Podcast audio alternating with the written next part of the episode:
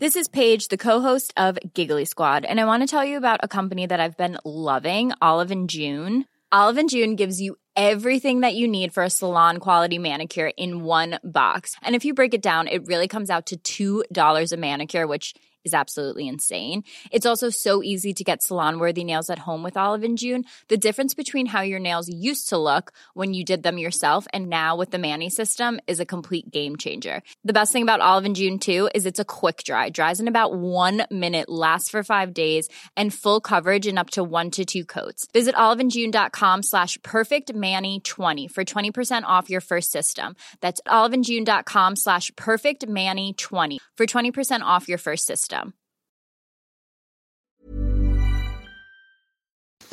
Quasiment 22h sur CNews. Merci d'être avec nous pour Soir Info Week-end. Énormément de choses à décrypter, commenter dans cette euh, actualité riche du euh, dimanche qui devait être un dimanche calme, puisque c'est le dimanche du 1er mai.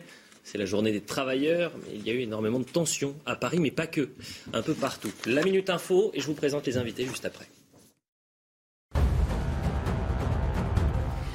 Paris, 54 individus placés en garde à vue en marge de la manifestation du 1er mai. D'après le ministère de l'Intérieur, le défilé a réuni 24 000 personnes dans la capitale cet après-midi. En province, ils étaient près de 92 500. Vitrines brisées, enseignes vandalisées. Une journée de, revendications émaillée de tensions. Gérald Darmanin a assuré qu'il n'y avait pas eu de défaillance au sein des forces de l'ordre. Et justement, ces tensions, regardez, la scène se passe à l'angle de la rue Alexandre Dumas et du boulevard Voltaire dans le 11e arrondissement de Paris. Un sapeur-pompier en train d'éteindre un incendie de palette est pris à partie par une femme. Une attaque qui a suscité l'indignation des autorités et a été condamnée fermement par la préfecture de police. Et enfin, la chanteuse Régine nous a quittés aujourd'hui à l'âge de 92 ans. L'interprète des petits papiers a régné sur une vingtaine de boîtes de nuit à travers le monde. Un business tenu pendant plus de 30 ans qui lui a valu le surnom de Reine de la Nuit. Connue pour sa et la femme d'affaires a aussi joué dans une dizaine de films comme Robert Robert de Claude Lelouch. Voilà pour la Minute Info. Commençons en musique. Tony Gomez, bonsoir. Bonsoir. Frédéric Botton qui a écrit ça. Quel plaisir de vous avoir sur ben, Ouais, mais quelle triste circonstance. C'est pour ça, mais essayons d'avoir le sourire pour Ah, mais on l'a.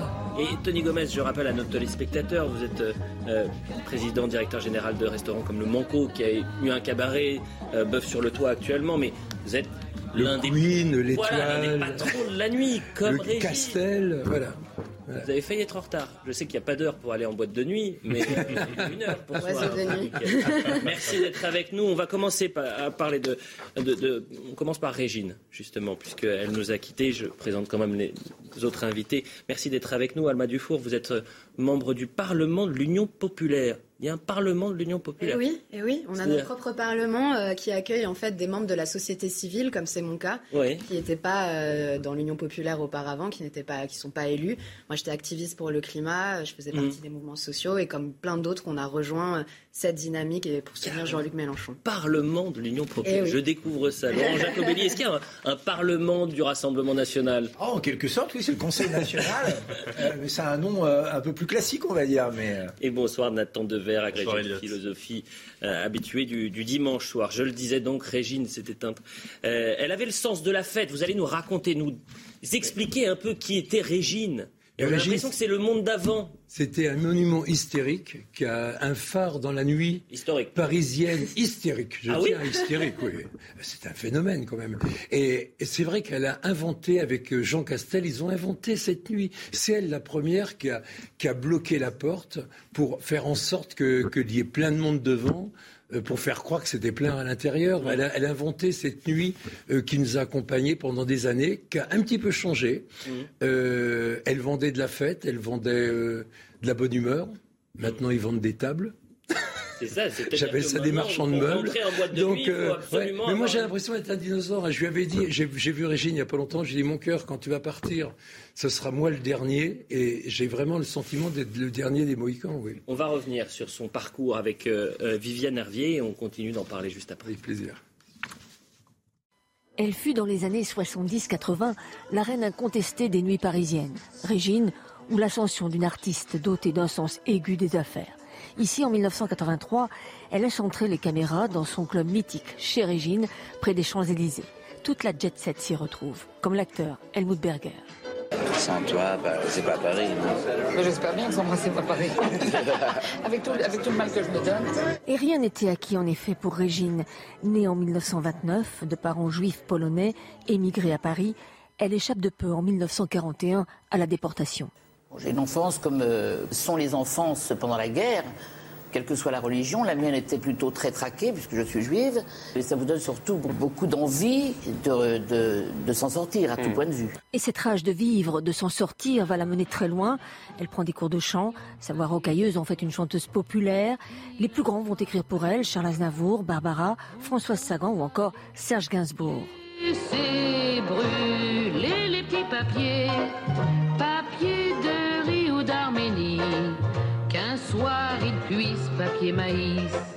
vous réchauffer. L'Olympia, le Carnegie Hall à New York, Régine va se produire sur les plus grandes scènes. Parallèlement, la femme d'affaires continue à ouvrir des discothèques un peu partout dans le monde. New York, Monte-Carlo, Rio, Le Caire ou encore Genève. Au total, plus d'une vingtaine d'établissements. Mais les années vont avoir raison des nuits parisiennes. En 2004, elle vend la plupart de ses clubs. Elle vend aussi ses robes et ses célèbres boas. C'est la fin d'une époque, mais Régine, fidèle à sa ligne de conduite, affichera toujours l'image de la femme battante qu'elle était. Tony Gomez, quand vous voyez ces images, Racontez-nous un peu qui était cette Régine. C'était une femme exceptionnelle. D'abord, elle était travailleuse. Moi, c'était ma muse. Je lui disais toujours, t'es es mon modèle, t'es es mon exemple. Euh, comme moi, elle a jamais bu, ou comme elle, je n'ai jamais bu. Elle a toujours fait la fête. Elle a toujours fait la fête sans tomber dans les excès. Elle était exceptionnelle. C'était toujours la première sur la piste de danse. Pour moi, c'est un exemple. On va sur la piste de danse, ça y est, on envoie, on envoie la, folie, et, et après, ça enclenche. C'est une femme qui a qui a tout donné, tout donné à la nuit, qui a tout inventé. Elle a inventé les boîtes éphémères. C'était la première en 64 qui a fait euh, un, régime au Festival de Cannes. Et là, toutes les stars se sont précipitées. Elle avait les stars. Mm. Elle est devenue une star. Mais elle s'est jamais prise pour une star. Et on n'avait pas besoin d'être une star euh, pour euh, aller dans, dans, dans ces établissements. Mais dès qu'on rentrait chez elle, on devenait une star. Et moi, c'est ce que je veux. Et qu'est-ce qui fait qu'aujourd'hui, ça n'existe plus, ça? Les choses ont changé. Maintenant, la nuit est devenue un ring social où on se bagarre à coups de, Jéroboam euh, pour dire euh, c'est moi qui suis le plus riche, c'est moi qui ai la plus grosse bouteille, c'est moi qui suis le roi. Euh, l'argent, à l'époque, oui, était là, mais il ne se voyait pas. Hmm. C'était là la grande différence. C'était moi j'ai vu Régine un jour, on était rue de Pontieux dans son club, euh, un type qui avait pourtant dépensé beaucoup d'argent, qui a commencé à être désagréable, être la virée avec perte et fracas. Hmm. Elle était incroyable. Mais moi j'ai des anecdotes incroyables sur cette femme. Un jour on était chez le doyen qu'elle avait repris et elle m'a toujours tourné autour. Alors là, elle me faisait une scène, parce que comme Olivia Valère me faisait des propositions très malhonnêtes à ses yeux, elle me dit Ouais, si tu vas faire quelque chose avec une femme, c'est avec moi. Ah et donc, euh, et là, ce qui était drôle, c'est qu'on prend un café, on discute, et tout en discutant, les, les convives étaient partis euh, aux tables voisines, et, tout en me parlant, elle s'est levée, elle a pris un paquet de cigarettes qui, qui traînait sur la table, elle l'a mis dans le cendrier tout en continuant. Elle est venue se rasseoir. J'ai dit, mon cœur, t'es es, exceptionnel. Tu, tu, me donnes une leçon. C'est ça, voilà. Elle était toujours un train. Voilà, elle était. Et puis c'était une immense, euh, une grande artiste. Ah, mais c'était une artiste incroyable, incroyable. Ben, il n'y a que Bruel qui, qui, est comme elle ou Yves Montand qui ont réussi à être chanteur, euh, acteur. Euh, mm.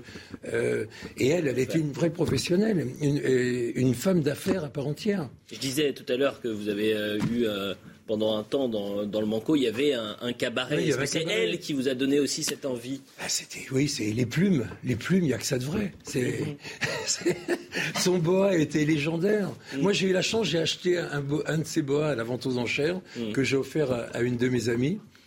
Et, euh, et c'est vrai que ces tenues étaient incroyables. C'était un, c'était un clown. Nous, la nuit, on, nous sommes des clowns. On est là pour amuser. Et quelque part, on est, on est ce clown blanc, on met des paillettes, on, doit être voyant. Un jour, il y a une femme qui lui dit Oh, ma chérie, ta couleur est un peu, est un peu exagérée. Et parlait de ses cheveux. Elle lui dit Mais tu sais, je suis comme la reine d'Angleterre. Faut qu'on me voit de loin. bon, bah écoutez, merci beaucoup. Je voulais qu'on respire un peu, qu'on ait le sourire pour commencer cette émission. Et penser aussi, parce que c'est une page euh, qui se tourne et c'est. Euh, je le disais, c'est un peu le, monde d'avant, le monde de la nuit d'avant, et ces chansons, elles sont intemporelles aussi. Voilà, c'est un livre qui se ferme, mais moi je vais me battre comme un, chien pour que cette nuit continue à vivre. En revanche, j'ai une très mauvaise nouvelle, c'est que là-haut, parce que nous on l'appelle le physio, mm. Saint-Pierre, mm. je veux dire qu'avec une patronne comme elle, il n'a pas intérêt à se gourer à la porte parce que ça va barder.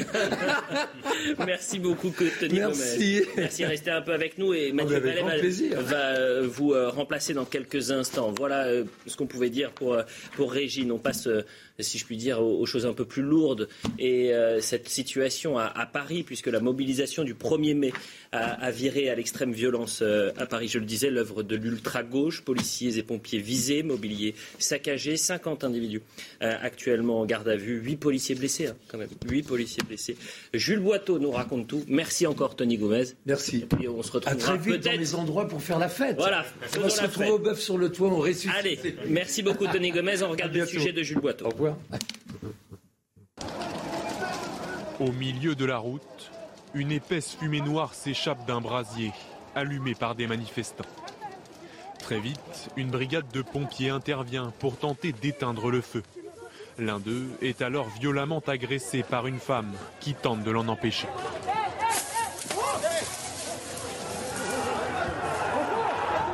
Les tensions ont débuté un peu plus tôt dans l'après-midi, dans le 11e arrondissement de la capitale. Des dizaines de casseurs Black Bloc s'en prennent aux devantures de plusieurs magasins. Certains jettent des projectiles sur les forces de l'ordre, parfois obligés de reculer. Sur le cortège, les dégâts sont innombrables. Ce restaurant a été tagué et mis à sac. Un peu plus loin, un distributeur de billets a été vandalisé cette agence dépouillée a perdu une grande partie de ses dossiers. Le ministre de l'Intérieur a déploré des violences inacceptables. Il est évident qu'une partie de l'ultra-gauche s'organise dans notre pays depuis plusieurs années. Ces personnes, qui parfois sont françaises, euh, parfois sont étrangères, se donnant rendez-vous pour pouvoir euh, casser, casser du policier euh, ou casser les institutions de la République. À l'arrivée du cortège Place de la Nation, d'autres affrontements ont éclaté.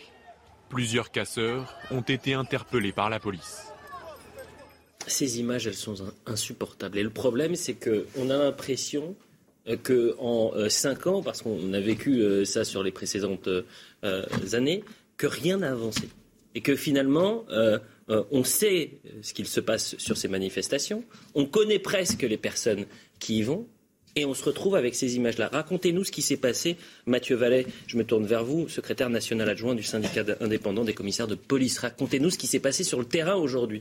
vous avez raison. Ce qui est gênant, euh, Elodie Deval, c'est que ça fait cinq ans qu'on a des manifestations et au plus on a des manifestations euh, sociales, malheureusement, où les gens viennent pacifiquement, au plus on a des groupuscules violents, des black blocs, des antifas, des ultra-gauches, de l'extrême gauche, qui vient euh, saccager la manifestation. Et d'ailleurs, moi, ce soir, sur notre plateau, j'aimerais bien qu'on ait un vrai front républicain contre ces extrémistes qui sont dans la rue et qui sont les véritables factieux. Alors, on voit bien je suis heureux de l'apprendre que Jean-Luc Mélenchon euh, ait dit que les forces de l'ordre étaient euh, manquantes, puisque d'habitude il déplore leur présence et il veut les désarmer. Il dit que c'est nous les barbares et les factieux. Donc on est content de savoir qu'il s'est enfin rendu compte qu'on avait besoin de ceux qui nous protègent pour protéger le droit de manifester. On verra sa réaction dans un instant. Donc ce qui s'est passé, c'est très simple. On attendait jusqu'à 17 000 manifestants. On avait à peu près, selon les chiffres du renseignement, jusqu'à 300 éléments euh, violents et ultra radicalisés qui devaient se mêler à ce cortège. Ils ont pris d'entrée de jeu la tête de cortège à la place de la République. On a les compagnies d'intervention de la direction de l'ordre public et de la circulation de la préfecture de police qui sont immédiatement intervenus et on a diffusé les images pour disperser ce black bloc derrière cette banderole matelassée où en fait ils peuvent s'en servir comme bouclier pour canarder, insulter et agresser et casser euh, les vitrines et les forces de l'ordre. Mm. Et puis après, toute la tête de cortège a été émaillée de violence par ces voyous qu'effectivement on connaît. D'ailleurs, dans mon syndicat, on a fait deux propositions. Est-ce qu'on se rend compte aujourd'hui, et ça fait cinq ans que ça, ça n'a pas changé, vous avez raison, en cinq ans, on a permis aux policiers d'aller au contact, d'aller dans une stratégie de confrontation avec ces casseurs pour que les gens bien puissent être tranquilles dans ces manifs.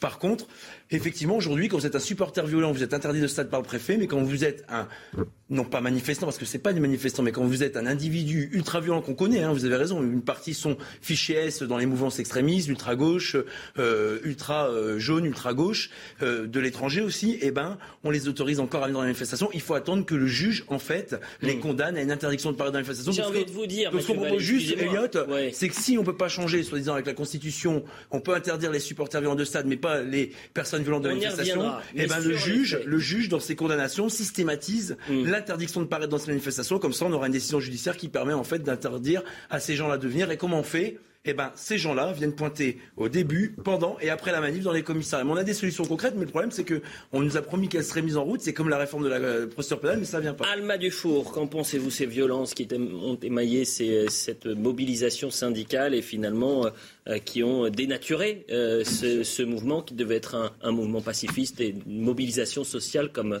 ce qui pourrait arriver normalement. Mais sauf que la norme n'est plus. Euh, Il l'était, en fait, de fait. C'est pas parce que vous parlez de 300 personnes, vous parlez de 20 000 manifestants. Euh, au nom de quoi ces 300 personnes occupent absolument tout l'espace des 20 000 manifestants qui sont venus pacifiquement, dont, je faisais partie, qui ont été bloqués euh, dans le cortège comme à peu près tout le monde et qui n'ont pas beaucoup avancé de la place de la République. Vous avez constaté que c'était en tête de cortège d'ailleurs Oui, bien sûr, bien sûr, tout à fait. Et nous, nous, ce qu'on veut dire, et je, je rejoins Jean-Luc Mélenchon en disant ça, enfin, d'abord, en fait, ça se passe tout le temps. Bah, c'est pas la première fois, c'est tous les premiers mai, c'est comme ça maintenant depuis plusieurs années. On voit que la stratégie de maintien de l'ordre ne fonctionne pas. Nous, on est en désaccord euh, sur la manière d'opérer. C'est pas parce que vous armerez plus de flashballs et plus de gaz lacrymogène. Les policiers français sont déjà les plus lourdement armés d'Europe et c'est pas ça qui empêche les débordements, les casses et les violences. moi, ce que je dis, c'est que aujourd'hui, on devrait parler avant tout des droits des travailleurs, de comment les Français vivent de leur travail. À chaque manifestation, ça se produit. Et les médias. Permettez-moi justement de dire que c'est insupportable. Et j'ai aussi une pensée. On en parle régulièrement des travailleurs et on en parlera aussi euh, ce soir. Mais j'ai une pensée pour les employés des magasins qui ont été pillés, saccagés, boulevard Voltaire, et qui vont se retrouver demain sans pouvoir aller bosser. Donc j'ai une pensée pour ces personnes. Et j'ai une pensée également pour les huit policiers qui ont été blessés pendant cette mobilisation. Donc permettez-moi d'en parler un tout petit peu. Oui, d'accord, mais est-ce que. Enfin, je veux dire, euh, on ne sait pas encore s'il y a eu des personnes blessées en manifestation, mais en général, les blessés sont dans les deux camps. Je mmh. suis désolée, mais on sait très bien qu'en France, ces cinq dernières années, le nombre de blessés en manifestation de gens pacifiques, là je parle pas de black bloc, je parle de gens comme moi. Moi, par exemple, à titre personnel, on m'a tiré deux fois dessus à coups de flashball. D'accord mmh. Alors je n'avais rien fait. Ça, c'est le quotidien. Plus, le flashball, hein. un de, LBD, monsieur, de LBD, si vous voulez. Ce que je veux dire, c'est que quand vous êtes comme moi, que vous ne faites rien et qu'il y a une douille de LBD qui vous passe à 2 cm du, village, du visage, pardon, je suis désolée, mais c'est un truc qui arrive à énormément de gens. Il y a énormément de gens en France qui ont peur de manifester et ils ont moins peur des black blocs qu'ils n'ont peur de la police. Je suis désolé. Laurent Jacobelli. Euh, écoutez, euh, si vous s'il n'y avait pas eu de, de banc titre, on aurait deviné que vous étiez de la France insoumise. C'est-à-dire que lorsqu'il y a euh, des milices, je suis juste une manifestante. là, je parle en tant que manifestante. Je vais terminer mon propos. Lorsqu'il y a des ministres fascistes d'extrême gauche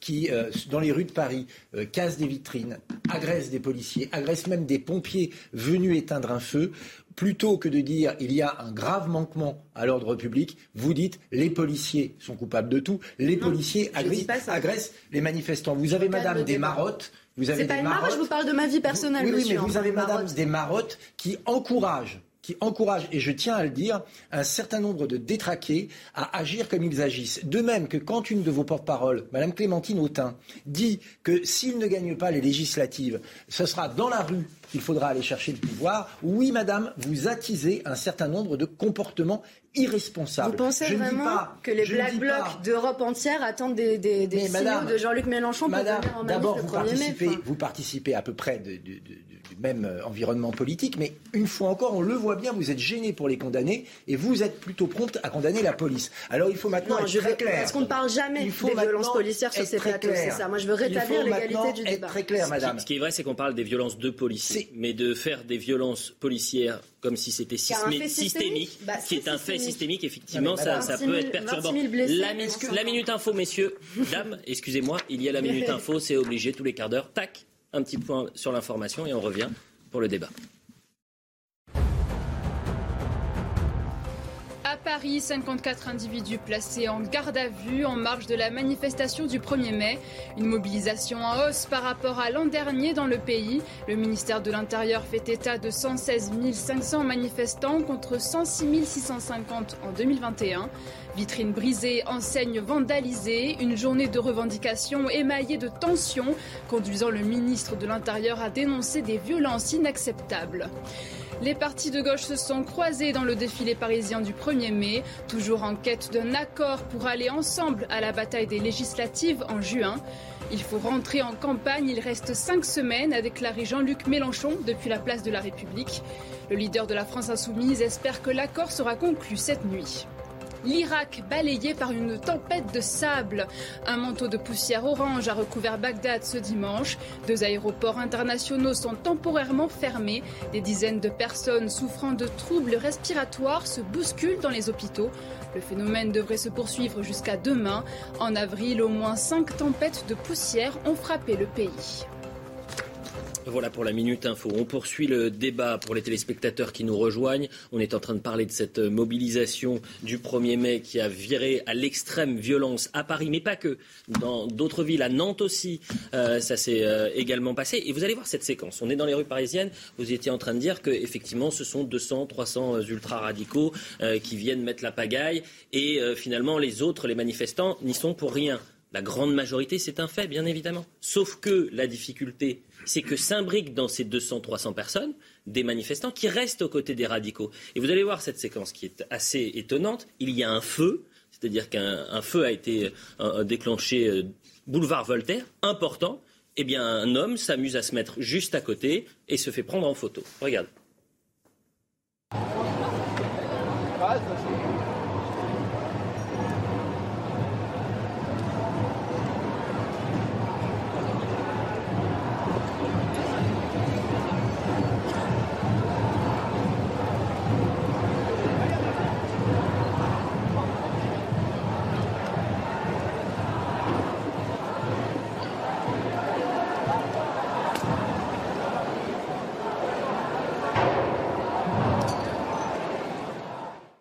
Qu'est-ce qu'on fait là, Nathan? Qu'est-ce que ça dit de notre société? Il faut déjà rappeler que la, fête du 1er mai, fête des travailleurs ou du travail, c'est une, une, très belle fête, pour des raisons historiques, parce que c'est, et même presque philosophiques, parce que c'est une fête où les revendications sociales, mm. c'est une journée où les revendications sociales sont associées non pas à des passions tristes, comme on pourrait le croire, mais au contraire à quelque chose de festif de joyeux, à une forme de bonheur, à, quelque chose d'épanouissant, premièrement. Deuxièmement, il faut rappeler que, historiquement, la fête du 1er mai, non seulement elle a toujours été pacifique, mais elle a été créée pour euh, commémorer aussi des mouvements sociaux aux États-Unis où c'était au contraire les organisateurs qui avaient été exécutés ou tués par la police, mm. et que donc euh, euh, les violences qui ont eu lieu là, et qui ont eu lieu en effet, c'est pas seulement cette année, mais c'est un fait qui existe depuis plusieurs années, à peu près 15 ans, où il y a de plus en plus de violences euh, au 1er mai, non seulement sont condamnables et scandaleuses, mais qu'elles sont contraires à la philosophie de cette fête, mmh. premièrement. Deuxièmement, il faut rappeler qu'elles sont périphériques et qu'elles ne représentent pas les dizaines de milliers de gens qui étaient dans la rue. Et troisièmement, il ne faut pas se contenter de faire des condamnations, parce que c'est facile, intellectuellement, c'est facile, presque paresseux de faire des condamnations. Il faut essayer de se poser une question. Comment se fait-il qu'en France et dans toute l'Europe, depuis 10-15 ans, il y a eu un changement de paradigme dans les manifestations. C'est-à-dire qu'aujourd'hui, on n'est plus dans le modèle, entre guillemets, old school de la manifestation syndicale ou intersyndicale, mais on est dans un modèle où, de facto, il y a des cortèges de tête qui s'imposent quasiment à chaque fois. Qu'est-ce qui explique dans les faits Qu'est-ce qui, explique dans la doctrine? Qu'est-ce qui explique aussi dans le blocage mm. du modèle traditionnel de la manifestation qu'il y a eu comme ça un changement de, modèle? Et à mon avis, c'est cette question-là qu'il faut poser. Parce que, de facto, euh, les, gens qui, font ça dans les, Black Blocs, ils se disent que le modèle euh, traditionnel de la manifestation ne fonctionne plus politiquement. Et c'est pour ça qu'à mon avis, ils ont un boulevard ouvert depuis 15 ans. Est-ce que euh, c'est une question de modèle ou c'est une question de justice et de justice pénale, Laurent Jacobelli oh, Les deux, je pense que lorsqu'il y a des manifestations pour plus de pouvoir d'achat, pour l'augmentation des salaires, il y a une manière de remise en cause de la politique du gouvernement, qui est une remise en cause normale par la manifestation. Cette remise en cause, elle est aussi parfois violente, et c'est le cas de, ces milices et de ces black blocs, parce que malheureusement, notre société est devenue violente. Et c'est là que je peux répondre à votre deuxième question. Moi, j'aimerais savoir, il y a eu 54 interpellations ce soir. Mm. Combien vont passer devant le juge? Très peu.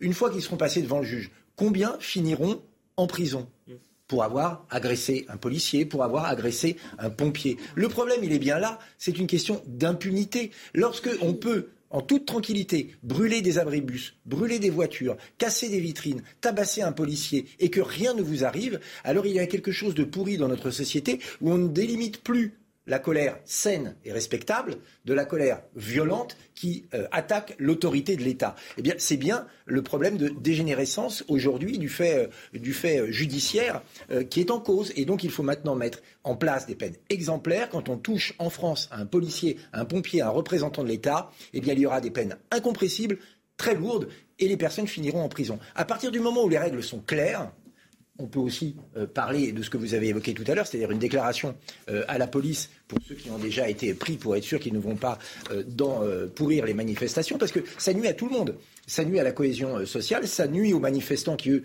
euh, veulent porter leur cause de manière tout à fait légitime, et ça nuit à l'autorité de l'État. Donc il est temps d'agir. Et agir, je tiens à le dire à M. Darmanin, c'est pas faire un tweet. Hein. Hein. Non. Il, s'est rendu à la préfecture de police de, Paris, et on verra dans un instant. Mais on a aussi un problème avec la justice, et donc aujourd'hui, M. Dupont-Moretti. Ce que je vous propose, c'est qu'il y ait une petite minute de publicité. On revient dans un instant, et ensuite, je vous donnerai la parole, bien sûr, à Alma Dufour. J'ai senti que vous n'étiez pas véritablement raccord avec Laurent Jacobelli. A tout de suite sur CNews.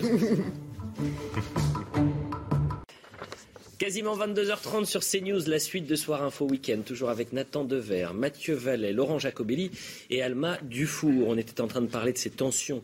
À Paris, on est en direct également avec Michel Viviorca. Merci d'être avec nous. Vous êtes sociologue, auteur de Alors Monsieur Macron heureux aux éditions Seine. Merci d'avoir entendu, euh, attendu, pardonnez-moi Michel. Juste, il y a la Minute Info et ensuite on, on vous prend tout de suite après euh, on va évidemment revenir sur cette mobilisation du 1er mai qui a viré à, l'extrême violence. On, va redonner les chiffres parce que c'est ça aussi qui étonne, qui étonne les téléspectateurs. Il y a 20 000 manifestants.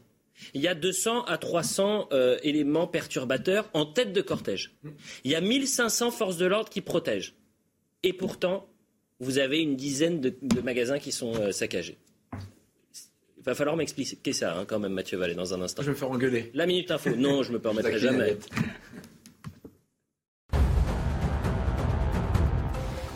Paris, 54 individus placés en garde à vue en marge de la manifestation du 1er mai. D'après le ministère de l'Intérieur, le défilé a réuni 24 000 personnes dans la capitale cet après-midi. En province, ils étaient près de 92 500. Vitrines brisées, enseignes vandalisées, une journée de revendication émaillée de tensions. Gérald Darmanin a assuré qu'il n'y avait pas eu de défaillance au sein des forces de l'ordre. En Ukraine, l'opération d'évacuation de civils de l'usine Azovstal à Mariupol se poursuit. Une centaine de personnes ont été évacuées aujourd'hui de ce territoire assiégé par les Russes dans le sud-est du pays. Un premier groupe sera accueilli demain à Zaporizhzhia, a annoncé sur Twitter Volodymyr Zelensky. Les personnes désirant partir vers les zones contrôlées par le régime de Kiev ont été remises à des représentants de l'ONU. Et enfin, le mois de jeûne sacré des musulmans se termine. L'Aïd qui marque la fin du ramadan sera célébré demain. L'occasion de partager des repas de fête en famille, de rendre visite à ses proches et d'échanger des cadeaux. La suite de Soir Info Week-end. Michel Viviorca, merci d'être avec nous. Vous êtes sociologue. On est en train de parler de cette mobilisation qui est donc euh, extrêmement violente et des heures qui ont euh, éclaté entre forces de l'ordre et casseurs et avec euh, ces 200 à 300 individus radicaux qui sont proches de la mouvance ultra-gauche. comment vous Comment vous analysez cette situation? C'est-à-dire qu'on en parle à chaque manifestation quasiment, il y a les mêmes situations, les mêmes tensions, la même violence. Euh, comment vous la décodez aujourd'hui? Ben, il faut introduire des temporalités différentes. Il y a ce qui se passe aujourd'hui, que je résumerai de façon un peu abrupte peut-être en disant ça commence par un hold-up euh, de Jean-Luc Mélenchon sur une manifestation qui devrait d'abord être syndicale, et ça continue par des violences, et tout ça indique, c'est vraiment le plus net pour moi, une grande faiblesse du syndicalisme. Quelqu'un sur votre plateau euh, se demandait euh, pourquoi on en arrive là. Bah, écoutez, si les syndicats ne sont pas capables d'assurer les grands services d'ordre euh, du passé, si les manifestations ne sont pas si nombreuses, si, elles ne sont pas si bien organisées, c'est qu'il y a un problème du côté des syndicats aussi. Mais bien entendu, quand on regarde les choses avec un peu plus de recul historique, qu'est-ce qui fait qu'on en arrive là? Écoutez, on est dans une société où les médiations ne fonctionnent pas. C'est devenu maintenant un thème très, très banal. Moi, j'en parle dans, ce livre que vous avez évoqué il y a un instant. C'est extrêmement net. Euh, nous perdons euh, la relation euh, entre l'État, le pouvoir central et les, et, la population, nous perdons les corps intermédiaires, les représentants, les, médiations d'un type ou d'un autre. Et ça, évidemment, c'est une catastrophe parce que quand il n'y a plus rien, il y a de la place pour la violence. Et ma troisième remarque, c'est pour dire, écoutez, on aurait dû parler ce soir sur votre plateau de retraite, de SMIC, d'inflation, de politique sociale, de politique publique, peut-être de politique de santé, de politique d'éducation. Eh bien non, on ne parle, à juste titre bien sûr, que de violence euh, d'un côté et euh, travail des forces de l'autre de l'autre. Et, c'est une sorte de spirale qui est mortelle pour la démocratie. Si on ne parle pas avec les acteurs concernés euh, des problèmes sociaux, eh bien voilà, on en arrive à ce genre de situation. Donc c'est une soirée que je trouve triste pour la démocratie, que je trouve triste pour le syndicalisme, en tout cas celui qui était présent aujourd'hui, que je trouve triste aussi d'une certaine façon pour l'action politique. Et si vous me permettez, j'ajoute juste un mot. On est entre deux élections. Il y a eu la présidentielle, on attend les législatives. Qu'est-ce que ce sera après? Où irons-nous après si nous ne retrouvons pas les médias Merci beaucoup, Michel Viviorca. Vous êtes sociologue, je le rappelle, et auteur de Alors Monsieur Macron, heureux aux éditions Rue. Intéressant lorsqu'il parle de Jean-Luc Mélenchon qui aurait boycotté cette, euh, en tous les cas kidnappé cette mobilisation syndicale pour euh, non pas boycotté, mais kidnappé pour faire un. Effectivement, il était place de la République. Il a fait une déclaration euh, assez forte où il dit qu'on est très proche d'un accord avec euh, les mouvances de, gauche, notamment le Parti socialiste et Europe Écologie Les Verts. Est-ce que c'était le moment de le faire? Est-ce que c'était le lieu de le faire? Bien sûr que c'était le lieu. Alors pour rappel, on n'était pas du tout en tête de cortège. Les syndicats étaient. Juste place de la République. Oui, mais parce qu'on nous avait donné cette place-là. On prend pas, on, enfin, on, prend, fait pas un hold-up sur une manifestation. Les syndicats nous disent où nous mettre, on se met où ils nous disent de nous mettre. Mmh.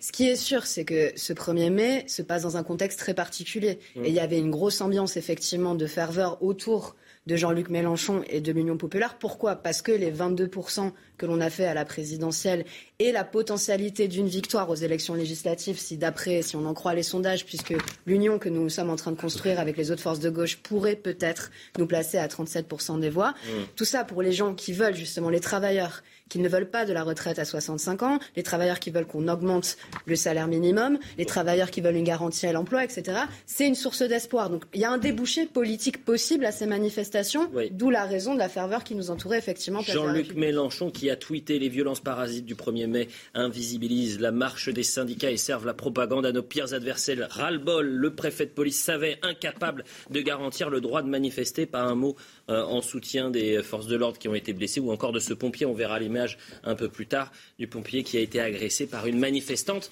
Gérald Darmanin lui a répondu d'ailleurs.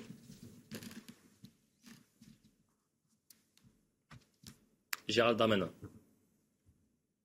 Je constate d'ailleurs que M. Mélenchon et ses amis ont consensueusement, pendant cinq ans, refusé à la préfecture de police, mais finalement à tous les policiers, à tous les gendarmes, à tous les préfets, les moyens de pouvoir mieux prévenir. Euh, ces euh, manifestations euh, violentes. Nous avons bien avancé, parfois dans un certain unanisme, républicain, mais toujours en l'absence du soutien de M. Mélenchon et de ses amis. Et M. Mélenchon est aujourd'hui un peu le pompier pyromane. Il refuse à l'Assemblée nationale les moyens pour les policiers, il veut d'ailleurs les désarmer, il veut empêcher d'avoir du renseignement qui nous permet justement de prévenir un certain nombre d'actes. Il défère nos propositions, malheureusement parfois, qui sont censurées. Nous respectons bien évidemment le droit. Et ensuite, il vient se plaindre que nous n'avons pas pu intervenir. Jacobelli. Pompier pyromane, euh, Jean-Luc Mélenchon ou pas? Oui, sûrement pour plein de raisons, mais enfin, euh, cette petite passe d'armes entre ceux qui ont été élus grâce à Jean-Luc Mélenchon et Jean-Luc Mélenchon qui fait mine euh, d'être contre la politique d'Emmanuel Macron, tout ça euh, relève de la farce.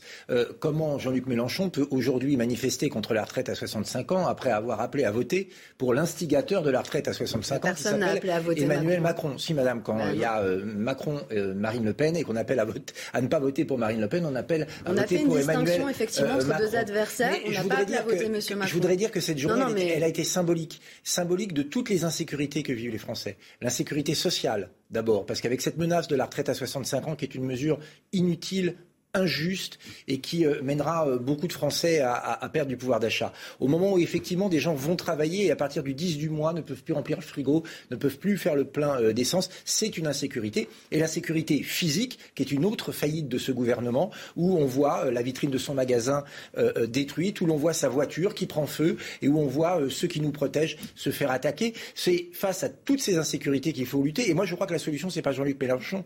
Il y avait aujourd'hui une autre euh, euh, manifestation symbolique, c'était devant la statue de Jeanne d'Arc avec euh, Jordan Bardella. Pourquoi? Parce que c'est la nation qui protège. Mm. Et c'est en retrouvant cette idée, cette idée de nation qui nous soude les uns avec les autres, c'est-à-dire les salariés avec les patrons, les jeunes avec les vieux, les urbains avec les ruraux, que nous pourrons trouver une voie pour travailler ensemble sans violence. Autre séquence, celle justement à côté d'une chaîne de restauration rapide qui a été littéralement saccagée par une dizaine de, de casseurs. Regardez.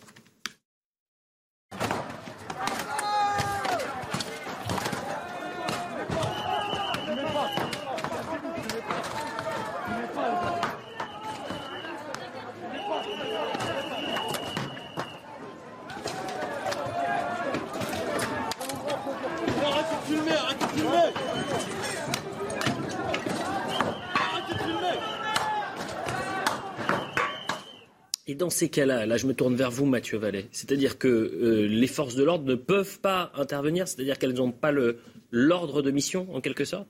Ah ben, Les policiers, quand ils constatent ces exactions violentes, que ce soit contre les biens ou les personnes, la seule envie qu'ils ont, c'est d'intervenir non pas pour se faire du manifestant, non pas pour user de la violence pour se faire plaisir, mais justement pour faire cesser ces infractions et un, interpeller les auteurs. Sauf que quand on écoute votre président de parti politique, Jean-Luc Mélenchon, à chaque fois, le problème dans les manifestations, même dans la société, c'est la police. Là, on voit bien que les forces de l'ordre qui étaient mises dans les rues adjacentes parce que les organisations syndicales s'étaient engagées à sécuriser, encadrer et gérer le cortège de la place de la République à la place de la Nation, on voit bien que ça ne fonctionne pas. Et en fait, moi, je vais vous dire, vous êtes l'Union populaire, c'est ça? Mm-hmm. L'Union populaire. Vous avez fait combien au, deuxième, au premier tour de l'élection présidentielle? 22%. 22%. Vous savez combien de Français aiment leur police? 72%. Vous voyez, quand on prétend être l'Union populaire, je vais terminer parce que je vous ai écouté longuement, quand on prétend aimer l'Union populaire, on aime d'abord les policiers qui sont le peuple qui le protège, et en plus, nous, je sais que ça, ça, crée des jalousies, mais vous verrez, nous, c'est 72% de Français qui nous soutiennent, vous, c'est 22% qui votent pour vous. Ce qu'il y a, c'est que vous voulez faire une police paillasson. C'est-à-dire que les manifestants qui veulent manifester pacifiquement ne peuvent pas parce que les voyous les ultra-gauches, les ultra-jaunes, ceux que M. Mélenchon, je termine. Je sais que ça vous gêne, mais c'est moi Non, ça me gêne pas parce que c'est contraire à ce que j'ai vécu, donc ça m'énerve forcément. Bah, vous faites partie je fais partie des manifestants. Non, mais, des manifestants. Oui, bah, nous, vous avez dit il y a deux camps. Non, il y a qu'un camp, celui de la République et celui que les policiers protègent, c'est-à-dire la République. Donc déjà, vous partez d'un faux un, raisonnement erroné. Ensuite, si je peux terminer, et j'en aurais terminé là, vous voulez une police paillasson. Il faudrait qu'on se couche face aux factieux, face à ceux qui sont violents, face à ces barbares, que ça soit dans les cités, à des voyous qui nous tirent au mortier, qui nous font des guet-apens, qui nous agressent tous les jours parce qu'on protège les plus faibles, ceux que vous avez visiblement oubliés dans votre programme, et dans les manifestations, ceux dont tout le monde parle ici, dont Elliot parlait, qui aimerait bien, comme le disait euh, Nathan Dever, comme le disait l'intervenant tout à l'heure sociologue, les revendications sociales, les revendications économiques, les revendications liées à la santé, à l'emploi. Mais nous, on demande que ça. Sauf que moi, j'ai aucun problème avec votre parti. Le seul problème que j'ai, c'est que vous détestez la police et qu'il y a une névrose dans votre parti. Laissez, avec ça. Euh, laissez justement, Alma, il faut répondre. S'il vous plaît, et je le dis à tout le monde, faites un peu plus court qu'on D'accord, un échange. Est-ce que vous êtes pour la suppression du lanceur de balles de défense Est-ce que vous êtes la suppression de Donc on fait comment Des roses et des Excusez-moi, monsieur, c'est pas détester la police que de dire que ces armes, visiblement, alors que, comme je le disais tout à l'heure, les policiers sont suréquipés en France des LBD, des grenades, etc. Est-ce que c'est ça qui empêche les casses en manifestation? Non. Généralement, les LBD, c'est des manifestants pacifiques qui se les prennent en majorité dans la tête, dans les jambes. Voilà, encore une fois. Si, mais moi je connais des personnes qui se sont fait tirer dessus. Regardez, je connais monsieur Jérôme Rodriguez. Voilà, il s'est fait tirer dessus quand il donnait une interview. Il donnait une interview, il s'est fait crever un œil, d'accord, par des LBD. Dire qu'on ne veut plus de ces armes-là qui servent à mutiler une partie de la population, ça ne veut pas dire qu'on déteste la police nationale, ça veut dire qu'il faut changer la manière dont on pratique le maintien de l'ordre en France. Pourquoi vous la soutenez jamais? Pourquoi M. Mélenchon, dans son tweet, il n'a pas un mot pour les policiers blessés ou pour ce pompier qui a été agressé? Une dernière question puisque je veux bien écouter les arguments. En policier, on n'a pas la science infuse. Hein quand vous dites les lanceurs de balles de défense ou les grenades des encerclements, puisque je les précise, parce que je sais que la police dans la technicité c'est pas le fort de votre parti non plus, c'est qu'en réalité, non mais vous, parlez vous me parlez de flashball, ça n'existe plus depuis plus de 5 ans. D'accord. Alors je pose une question. Je, face à des cocktails, face à des lanceurs de balles de défense. C'est-à-dire quel calibre J'en sais rien. Des balles de 40. je sais que c'est à peu près ça parce que bah, je l'ai vu en vrai. Ça en dit long. Sans, sans, sans, Est-ce qu'en tant que citoyenne, je suis censée connaître votre. Bah, quand on critique, oui. Si, c'est ce que Quand vous on se prend dans le vide dans à côté Non, mais du madame, visage, bah, excusez-moi. je vous pose la. Vous énervez pas, gardez, Non, mais gardez, pardon. vos nerfs. Ouais, ça va bien Vous se voyez passer. non, Ah non, non, gardez vos nerfs parce que vous demandez aux policiers d'être euh, sans froid, mais c'est pas le cas. Non, vous mais voyez attendez, Faites ce que dit, mais parce que je fais comme lors de la perquisition avec les policiers de votre parti politique. Mais Bon, ouais, je termine. Non, mais je termine. Oui, le lanceur de balles de défense, respectueux. comment fait le policier lorsqu'on lui tire des cocktails Molotov, lorsqu'on lui tire des projectiles et qu'il est à distance pour neutraliser l'individu qui va le brûler vif, comme on a eu les collègues à Viry-Châtillon, comme on a eu lors d'un 1er mai 2018 un CRS qui a été enflammé. On fait quoi? On jette des roses? On exhibe des bisounours? Mais dites-moi comment on fait. Non mais monsieur, ce que vous disiez c'est tout à fait juste. Il y a que il y a dans la dans la doctrine de maintien de l'ordre, il y a aussi la doctrine d'aller au contact. Ah bah, des vous changez de paradigme. Bah, ce Donc, que je veux dire, elles sont utiles pourquoi ces armes. Elles sont utiles là, ces Mais armes. non, on veut les supprimer. Je reviens pas là-dessus. Mais en fait, fait quand vous voulez arrêter Comment des le gens- policier fait J'ai pas l'impression que vous arriviez à vous faire comprendre et l'un et l'autre, et j'aimerais qu'on avance Bah, un Elliot, tout petit peu. On va écouter Gérald a, Darmanin. un policier qui est agressé avec un cocktail Molotov Non. et qui est à distance, comment Ce il qu'il fait faut comprendre, et d'ailleurs les téléspectateurs, vous êtes en train de tous les perdre. Ce qu'il faut comprendre sur la, euh, cette mo- mo- mobilisation, c'est qu'habituellement, les pré-cortèges, c'est-à-dire ce qui arrive en tête de cortège, ces euh, euh, groupes qu'on appelle Black Bloc, euh, ils sont habituellement flanc gardés, c'est-à-dire qu'au niveau des flancs, à gauche comme à droite, il y a une ligne de force de Ça l'ordre. s'appelle l'engagement. ouais. L'engagement, si vous voulez.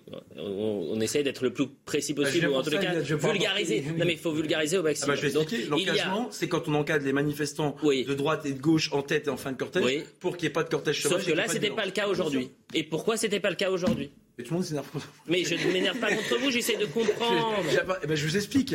Mais non, mais je viens sur votre plateau, Elliot, et on va se dire les choses parce que j'ai j'ai la modeste euh, prétention d'apporter une technicité que visiblement les gens n'ont pas. Moi, je vous reproche pas de En pas tant que je- monsieur, je suis pas. Enfin, pardon. Si je peux finir, je sais que je vais répondre à la question.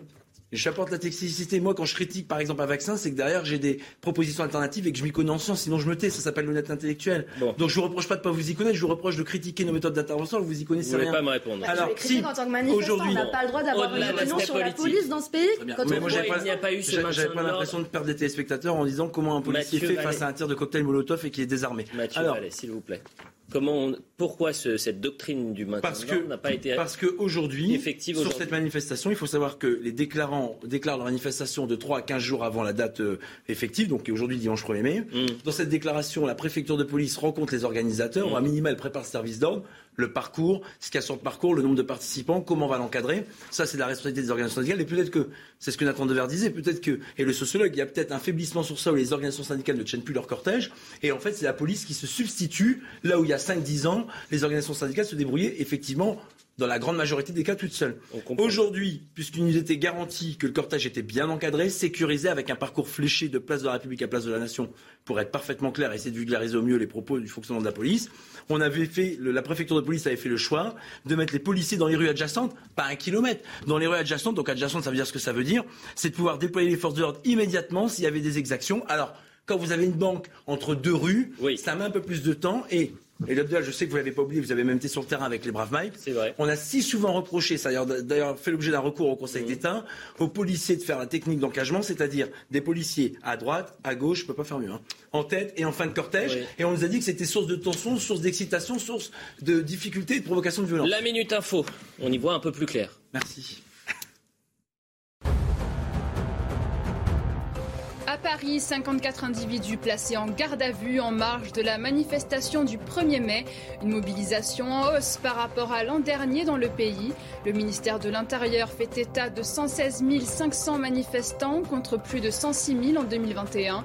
Vitrines brisées, enseignes vandalisées, une journée de revendications émaillée de tensions, conduisant Gérald Darmanin à dénoncer des violences inacceptables.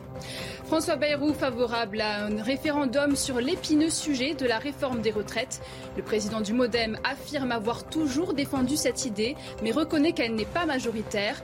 Lors de sa campagne présidentielle, Emmanuel Macron avait considéré l'idée d'utiliser un référendum sans pour autant en faire une promesse.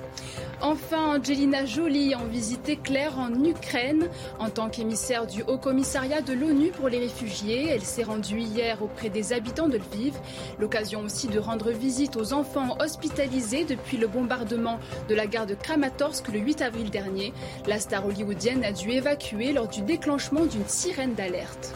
Voilà pour la Minute Info. On continue de parler de ces violences donc à Paris. Et moi, je pense à chaque fois à ces employés demain qui vont se retrouver euh, sans possibilité de travailler, qui vont découvrir le lieu où ils vont tous les jours saccager. Je ne parle pas euh, d'institutions de, publiques. Euh, là, on parle d'une agence de voyage. On parle d'une agence immobilière. Ça n'a aucun sens. On tombe dans l'irrationnel. Écoutez cet homme qui dit bah, aujourd'hui, je subis, je ne sais même pas quoi faire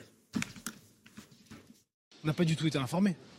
Sincèrement, parfois ils passent euh, nous prévenir attention, ça va, être, euh, ça va être plus ou moins dangereux. Donc on fait poser des, protections. Mais là, on n'a pas du tout été averti. Hein. On ne comprend pas en fait pourquoi ils font ça aujourd'hui. Quel est l'intérêt euh. On est dans un pays, on est un pays où on a quand même des droits. On est quand même dans un pays, je comprends, je peux comprendre, mais là, il faut. On n'a rien fait. On n'est pas responsable de ça. Je n'en veux pas au gouvernement, je ne peux, je peux pas leur en vouloir. C'est les responsables, c'est ceux qui ont fait ça. C'est pas le gouvernement, ils peuvent pas, peuvent pas être responsables du tout. On n'a rien fait, c'est ce qu'il nous dit aujourd'hui. C'est terrible d'ailleurs. Je pense que s'il fallait définir les, casseurs, enfin les gens qui, font ces choses-là, je les définirais pour ma part comme les alliés objectifs du gouvernement, parce qu'en effet, euh, ça, leur action, en plus d'être immorale, a pour effet qu'au lieu de parler de, de, sujets sociaux, de mesures, etc., on ne parle que de la violence. Alliés objectifs du gouvernement, et je dirais alliés subjectifs de la bourgeoisie. Pourquoi? Parce que quand ils cassent comme ça, en effet, des restaurants, euh, quand ils cassent des agences immobilières, quand ils cassent des magasins, ils n'ont pas comme réflexe de penser au fait que ça va, ça va comme vous l'avez dit, ça va créer des perturbations euh, difficiles pour les, pour les employés. Que par exemple, dans les chaînes de restauration rapide, pourquoi ils s'attaquent à elles à chaque 1er euh, mai? C'est parce qu'ils se disent que c'est l'emblème par excellence du capitalisme, etc. On connaît les conditions de travail très précaires dans ces, dans ces endroits-là. Et évidemment, que euh, quand il y a un, un, restaurant de restauration rapide qui est dégradé, ça a des, ça a des, des implications et des conséquences pour les salariés qui sont déjà dans des conditions de travail très difficiles. Donc faire ça, c'est avoir des réflexes mentaux de bourgeois. Et la, la deuxième chose que je voulais dire, c'était que le 1er mai, historiquement, ça a été associé toujours à la revendication de la diminution du temps de travail, les 8 heures aux États-Unis. C'est ça la, naissance du 1er mai. Aujourd'hui, on est dans un contexte où on va être confronté à cette question à travers le problème des retraites. Et en effet, en cassant euh, en, ce qu'ils ont fait, en agressant des policiers, que je soutiens ceux qui ont été victimes de ces agressions et des pompiers aussi, eh bien, ils court-circuitent le vrai débat central qui devrait être celui de la question sociale aujourd'hui en France, qui est un sujet quand même brûlant aujourd'hui. Et on écoute ces riverains qui voient ce qui s'est passé cet après-midi, médusés, et qui sortent justement de chez eux, qui profitaient de leur dimanche et qui assistent à ces tensions-là. Il y a des gens qui travaillent, c'est des gens qui travaillent. Le travail est arrêté, plus de travail des employés, ils ont... Notre démocratie, on peut dire ce qu'on veut sans casser. On est choqués là avec ma maman, on marche depuis 10 minutes et en fait on voit les banques qui sont euh, complètement cassées, euh, un naturalia qui a été pillé, il y a un morceau de route qui a été arraché et en fait on comprend pas. Et les agences immobilières, en fait on s'est arrêté là pour demander à un passeur pourquoi les agences immobilières. Donc apparemment c'est parce qu'ils font du profit, donc ils sont dans le capital. Mais euh, à ce moment-là, je ne sais pas, en fait, on, arrête aussi, euh, on casse les boulangeries. En fait, on casse tout ce qui fait du profit, ça n'a plus aucun sens. Le message qu'on envoie au monde, le message qu'on envoie aux Français et les causes qui sont défendues aujourd'hui, mais là, tout est tombé à l'eau. Quelles sont les solutions pour vous, Laurent Jacobelli? Écoutez, je crois que d'abord, euh, on l'a dit en début d'émission, pour la plupart, ce sont des multirécidivistes. C'est-à-dire qu'on sait qui ils sont. Euh, à chaque manifestation, ils seront là. On peut à peu près le, parier. Donc il faut maintenant les empêcher de nuire. Euh, non, non seulement en leur demandant d'aller pointer au commissariat de police les jours de manifestation, mais en ayant à la suite des peines exemplaires pour leur faire passer l'envie d'aller d'aller casser des vitrines. Et puis je pense qu'il faut aussi changer un peu de doctrine, c'est-à-dire que moi je crois que la police doit aller plus au contact pour aller les attraper euh, et pour les déférer ensuite devant le juge, parce qu'aujourd'hui, ce sentiment d'impunité est inacceptable. Mais vous savez, je crois qu'il y a un manque de volonté. On parlait tout à l'heure de la bourgeoisie. Beaucoup euh, de ces black blocs, hein, contrairement à ce qu'on imagine, sont souvent euh, des enfants de la bourgeoisie bien éduqués et qui se payent un petit quart d'heure de violence et d'exaltation qu'ils qualifieraient de romantique une fois par mois. Et pour autant, il faut euh, je crois, les empêcher, euh, les empêcher de nuire. Donc il y a un manque de volonté de la part du gouvernement, on le voit bien. M. Darmanin fait un tweet, M. Dupont-Moretti euh, tourne la tête. Je crois que tant qu'on continuera comme ça et tant qu'on s'habituera, ce sera grave. On imaginez-le dans une société où maintenant on a intégré que quand il y avait une manifestation, il y aurait des black blocs. Que quand il y avait une fête comme le 31 euh, euh, décembre, il y aurait des voitures euh, calcinées. Eh bien, je crois qu'il faut arrêter maintenant de condamner les policiers verbalement ou à la tribune et condamner les voyous. Je pense qu'il faut aussi redonner aux policiers le, support moral de l'État et de la population. La population, ils l'ont. Le support moral de l'État, je ne pense pas. Quand le président de la République, auprès du média brut, parlait d'une violence systémique de la part des policiers et du délit de faciès, il envoie un signal qui, je crois, est une espèce de bromure euh, pour les forces de l'ordre. C'est-à-dire que, euh, non pas que les policiers ne veulent pas agir, mais leur hiérarchie sont mortes de trouille et ne veulent absolument pas euh, brusquer quoi que ce soit. Eh bien, il faut rappeler que la seule violence légitime est du côté de la police et qu'il faut arrêter d'excuser ou de tolérer les voyous. Il faut remettre les choses dans l'ordre. Vous parliez justement de ces forces de l'ordre qui peuvent avoir la trouille lorsqu'ils interviennent. C'est-à-dire que dans ces manifestations, la difficulté, et on le disait, vous avez 200, 300 personnes radicalisées, ou en tous les cas fortement violentes, s'il n'était que 200-300, ça serait en quelque sorte assez simple, sauf que s'imbriquent des manifestants. Et donc la difficulté, c'est d'intervenir. Si vous intervenez avec les réseaux sociaux, avec toutes les personnes qui filment, vous avez la peur d'avoir sur euh, votre casque l'étiquette de violence policière. Regardez cette intervention, vous allez m'expliquer un peu comment ça peut se passer, euh, justement, Mathieu Vallée, sur le terrain.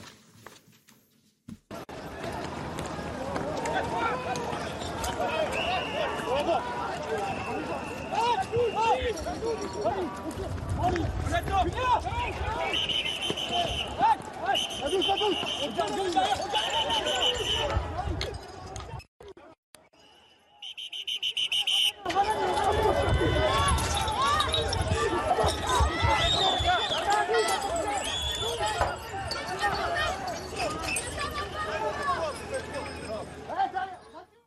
Le bruit strident que vous entendez, je le dis aux téléspectateurs, ce sont des bouteilles en verre. Et quand ce n'est pas des bouteilles en verre, c'est des pavés. Et quand ce n'est pas des pavés, c'est autre chose. Mathieu Vallet.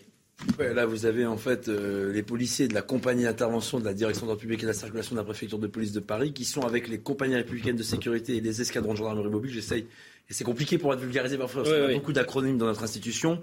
Ils sont en première ligne, il y a un beau offensif qui est fait, il y a un euh, voyou présumé auteur euh, de jets de projectiles et de violences qui a été identifié par les policiers. On détache un groupe de ces policiers qui vont l'interpeller, l'extraire, avec, comme vous l'avez vu, une rangée de policiers qui se mettent devant pour éviter qu'on ait une, immixtion de l'extérieur pour libérer la personne ou pour prendre à partie les policiers qui l'ont interpellé. Et après, comme vous l'avez vu, ils extirpent l'individu interpellé pour qu'il soit rapidement transporté devant un officier de police judiciaire et euh, territorialement compétent et placé en garde à vue. Mmh. On voit que ces techniques-là, elles sont bien. Chez les CRS, vous avez ce qu'on appelle les SPI, les sections de protection d'intervention. C'est des policiers qui sont protégés par d'autres CRS et des sections qui sont habilitées, formées, équipées et habituées à aller aussi au contact, à interpeller, à extraire et à présenter aussi à l'officier de police judiciaire ces personnes interpellées. Et vous avez dit quelque chose de très juste et c'est ça aussi le problème, madame, tout à l'heure. Bon, j'ai pas eu ma réponse, euh, peut-être que j'ai pas été assez clair, mais enfin, en réalité, quand on intervient et que vous avez des personnes comme euh, Elliot Deval le dit qui restent présentes, on a toujours cette appréhension d'avoir des dommages collatéraux et en ordre public, il faut accepter. les dommages collatéraux. Non mais en ordre des fois c'est fait exprès. En ordre public, non pas du tout. Madame, monsieur,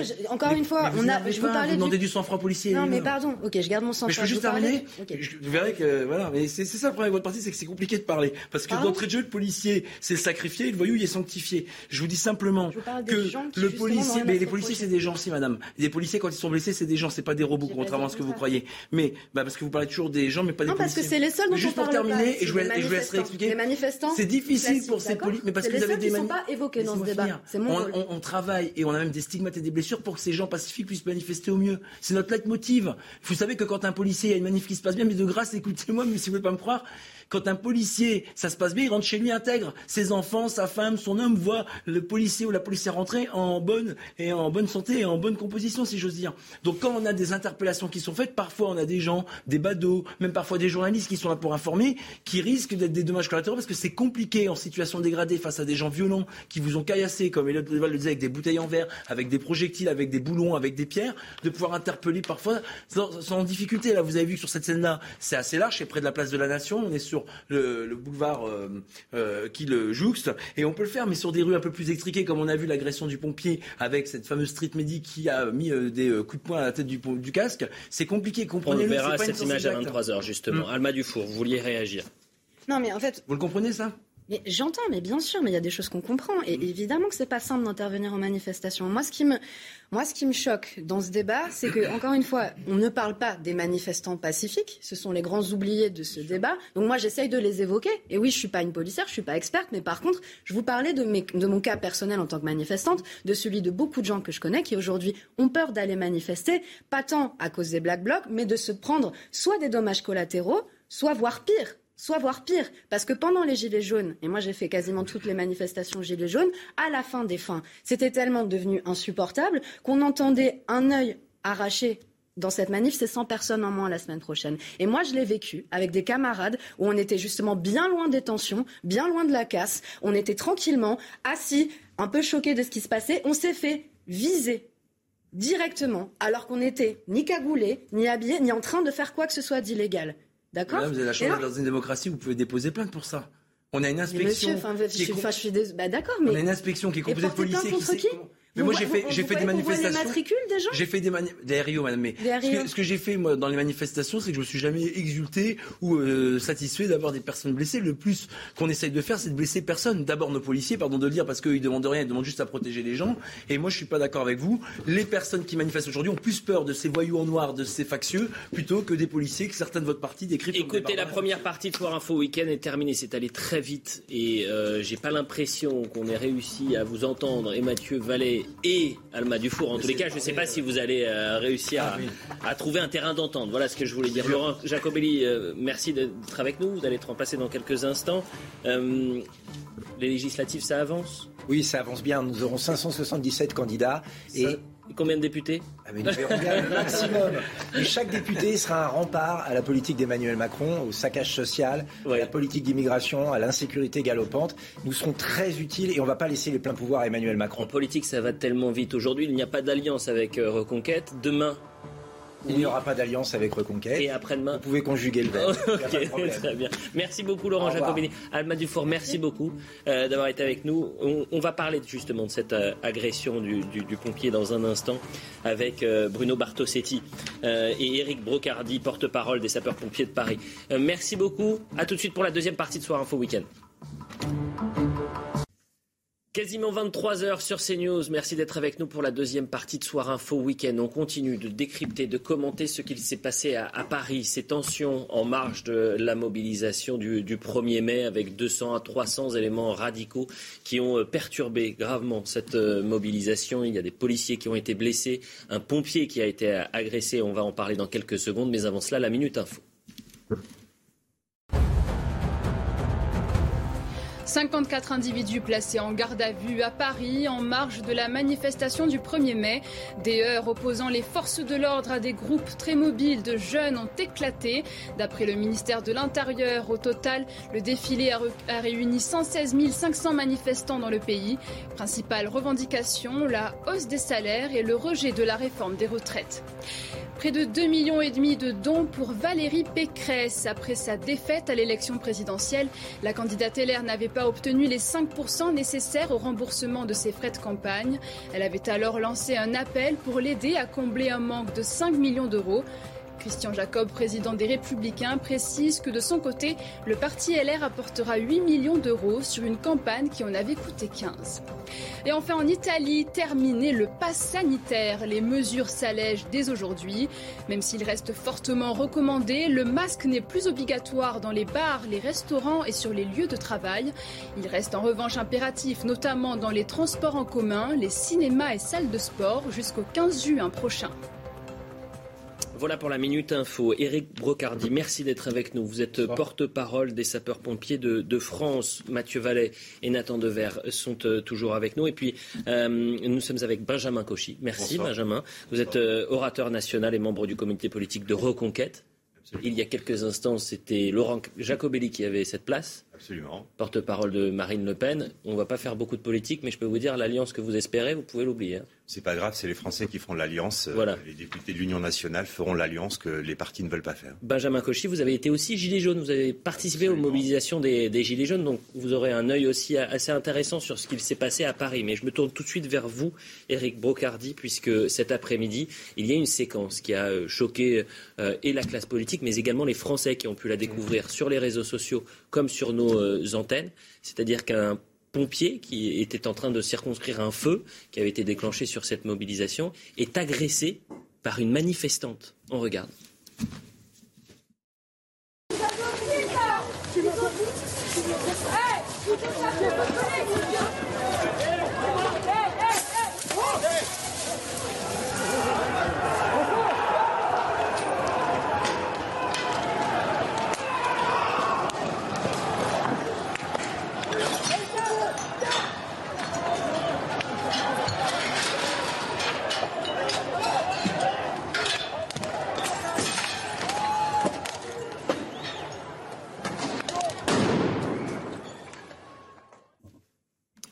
Quelle a été votre première réaction lorsque vous avez vu ou découvert cette séquence-là? Je pense qu'on réagit comme un humain classique, hein. c'est la colère.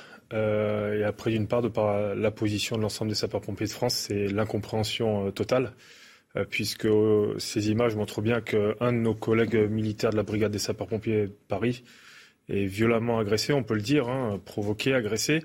Donc, clairement, face à un exercice de mission de la sorte, c'est-à-dire protéger, secourir et sauver, euh, euh, c'est incompréhensible et c'est intolérable. Euh, aujourd'hui, c'est vrai qu'on combat au quotidien des incendies, on porte secours aux victimes. Là, dans un cas spécifique, on apporte en plus une situation de, on va dire, d'éviter que la manifestation, elle ne puisse à un moment donné atteindre la quiétude et la tranquillité des, voisins. Or là, la mise à feu de, de, certains éléments sur la voie publique aurait pu provoquer la mort directement chez le voisinage. Parce qu'aujourd'hui, ce qui tue, c'est pas forcément directement les flammes, c'est aussi les fumées. Et, face, à des, face à un climat aujourd'hui où euh, je parle vraiment de, climat au niveau température, où les, gens laissent un peu plus leurs fenêtres ouvertes, on aurait pu très bien avoir des personnalités euh, qui ne pouvaient plus bouger parce que ce sont des vieilles personnes et qui, à un moment donné, auraient pu euh, appeler au secours pour venir les secourir ou pas euh, directement. Euh, clairement aussi, il y a une situation où les sapeurs-pompiers, au-delà des, vies humaines, c'est aussi des biens qu'ils protègent au quotidien. Ce sont des biens économiques. Mm. donc voilà. Et là, ce que l'on peut, ce que l'on peut dire aussi, c'est le courage et on va dire la on va dire l'axe dans lequel est resté le, sapeur-pompier, c'est-à-dire quoi qu'il en soit, et coûte que coûte, c'était d'éteindre l'incendie malgré ce qu'on ce qu'on cherche à le provoquer. Est-ce que vous avez l'impression, et vos collègues le disent aussi, qu'il y a une bascule qui s'est faite ces dernières années? Dans la violence. C'est-à-dire qu'aujourd'hui, on n'attaque plus que des forces de l'ordre. Il faudrait même pas se satisfaire de ça. Mais c'est devenu euh, en quelque sorte un classique. Et c'est terrifiant de s'imaginer que c'est un classique dans les manifestations de s'attaquer aux forces de l'ordre. Mais aujourd'hui, on s'attaque même aux pompiers. Vous savez, d'une manière globale, le service public, euh, c'est encore un service où il y a un contact humain et surtout celui de la force des secours comme celui des forces de l'ordre. Le contact est là. Il n'y a pas de plexiglas. Il n'y a pas de barrière. On est vraiment au contact. Donc, euh, clairement, dans ces situations comme ça, bien entendu, on reçoit, et notamment les sapeurs-pompiers, euh, l'année dernière, c'était près de 1495 agressions, euh, reçoivent les mots euh, de la population euh, au quotidien, reçoivent effectivement ben, tout simplement le mal-être de ces personnes qui, à un moment donné, ne perdent leur sens, perdent complètement les pieds sur terre. Hein. ils, ne sont plus raccrochés à quelconque réalité. donc et là, on constate en plus, qu'il semblerait, il semblerait que ce soit un Medic Street, comme ils le disent. Mm. là, on comprend vraisemblablement pas tout ce qui a pu se passer et pu se produire. Donc, pour les téléspectateurs, en fait, moi je disais manifestantes, mais euh, street medics, ce sont des euh, manifestants qui euh, vont au, contact des gens qui seraient blessés et qui sont médicalisés, c'est-à-dire qu'ils ont euh, des euh, moyens de donner ou, assistance, même pas premier secours, à, des manifestants potentiellement blessés. C'est bien cela, Mathieu Moi, j'ai été très touché par euh, l'agression dont est victime ces militaires de la brigade des sapeurs-pompiers de la préfecture de police de Paris, dont la devise c'est sauver ou périr, et dont on travaille, vous l'avez rappelé, quotidiennement en France, que ce soit avec ces pompiers-là ou les services départementaux d'incendie et de secours en province. C'est des pompiers, en fait, moi, ce qui m'a fait le plus mal au cœur, en plus, qui sont pas équipés ni habilités et formés pour faire face à des violences. Ils sont là pour protéger. Alors, formés, on est de plus en plus. Ouais, à nos côté, mais je veux dire, vous n'avez pas d'armement, il n'y a pas de, donc c'est encore euh, plus lâche de, s'en prendre à des pompiers, même s'il n'y a pas de degré de lâcheté, mais là quand même. Ensuite, moi je veux féliciter les policiers qui ont interpellé euh, la personne présumée auteur de ces violences, qu'il a été rapidement après les faits. Malheureusement, je vais être au regret de vous dire qu'elle est connue des services de police, elle a 38 ans, et nous ce qu'on dit, en termes d'ordre public, j'en profite que vous me donnez la parole, sur ces street medics, c'est qu'ils servent à rien. On a des professionnels de santé, on a des professionnels habilités, formés, équipés pour assister les victimes qui sont blessées ou qui ont des problèmes de santé. On n'a pas besoin de ces personnes qui, parfois, aux côtés des policiers, renseignent les fauteurs de troubles et souvent, eh ben, jouent un double jeu. Donc là, aujourd'hui, nous, on condamne évidemment cette agression abjecte vis-à-vis de ce pompier avec qui on travaille, ces pompiers, tous les jours. Et euh, d'une certaine manière, on voit bien, je vous le disais tout à l'heure, Elliot Deval, mm. que c'est pas des gens qu'on ne connaît pas qui viennent dans ces manifestations et les mesures qu'on propose trouvent ici pleinement leur sens. Benjamin Cauchy. Oui, bah déjà, j'ai au nom de Reconquête, euh, tout simplement l'envie et le souhait de, rendre hommage à ce pompier qui a été victime d'une agression absolument lâche et qui va à l'encontre de tout principe de manifestation, notamment pour une journée où on défend soi-disant la fête du travail. Les pompiers travaillent tous les jours.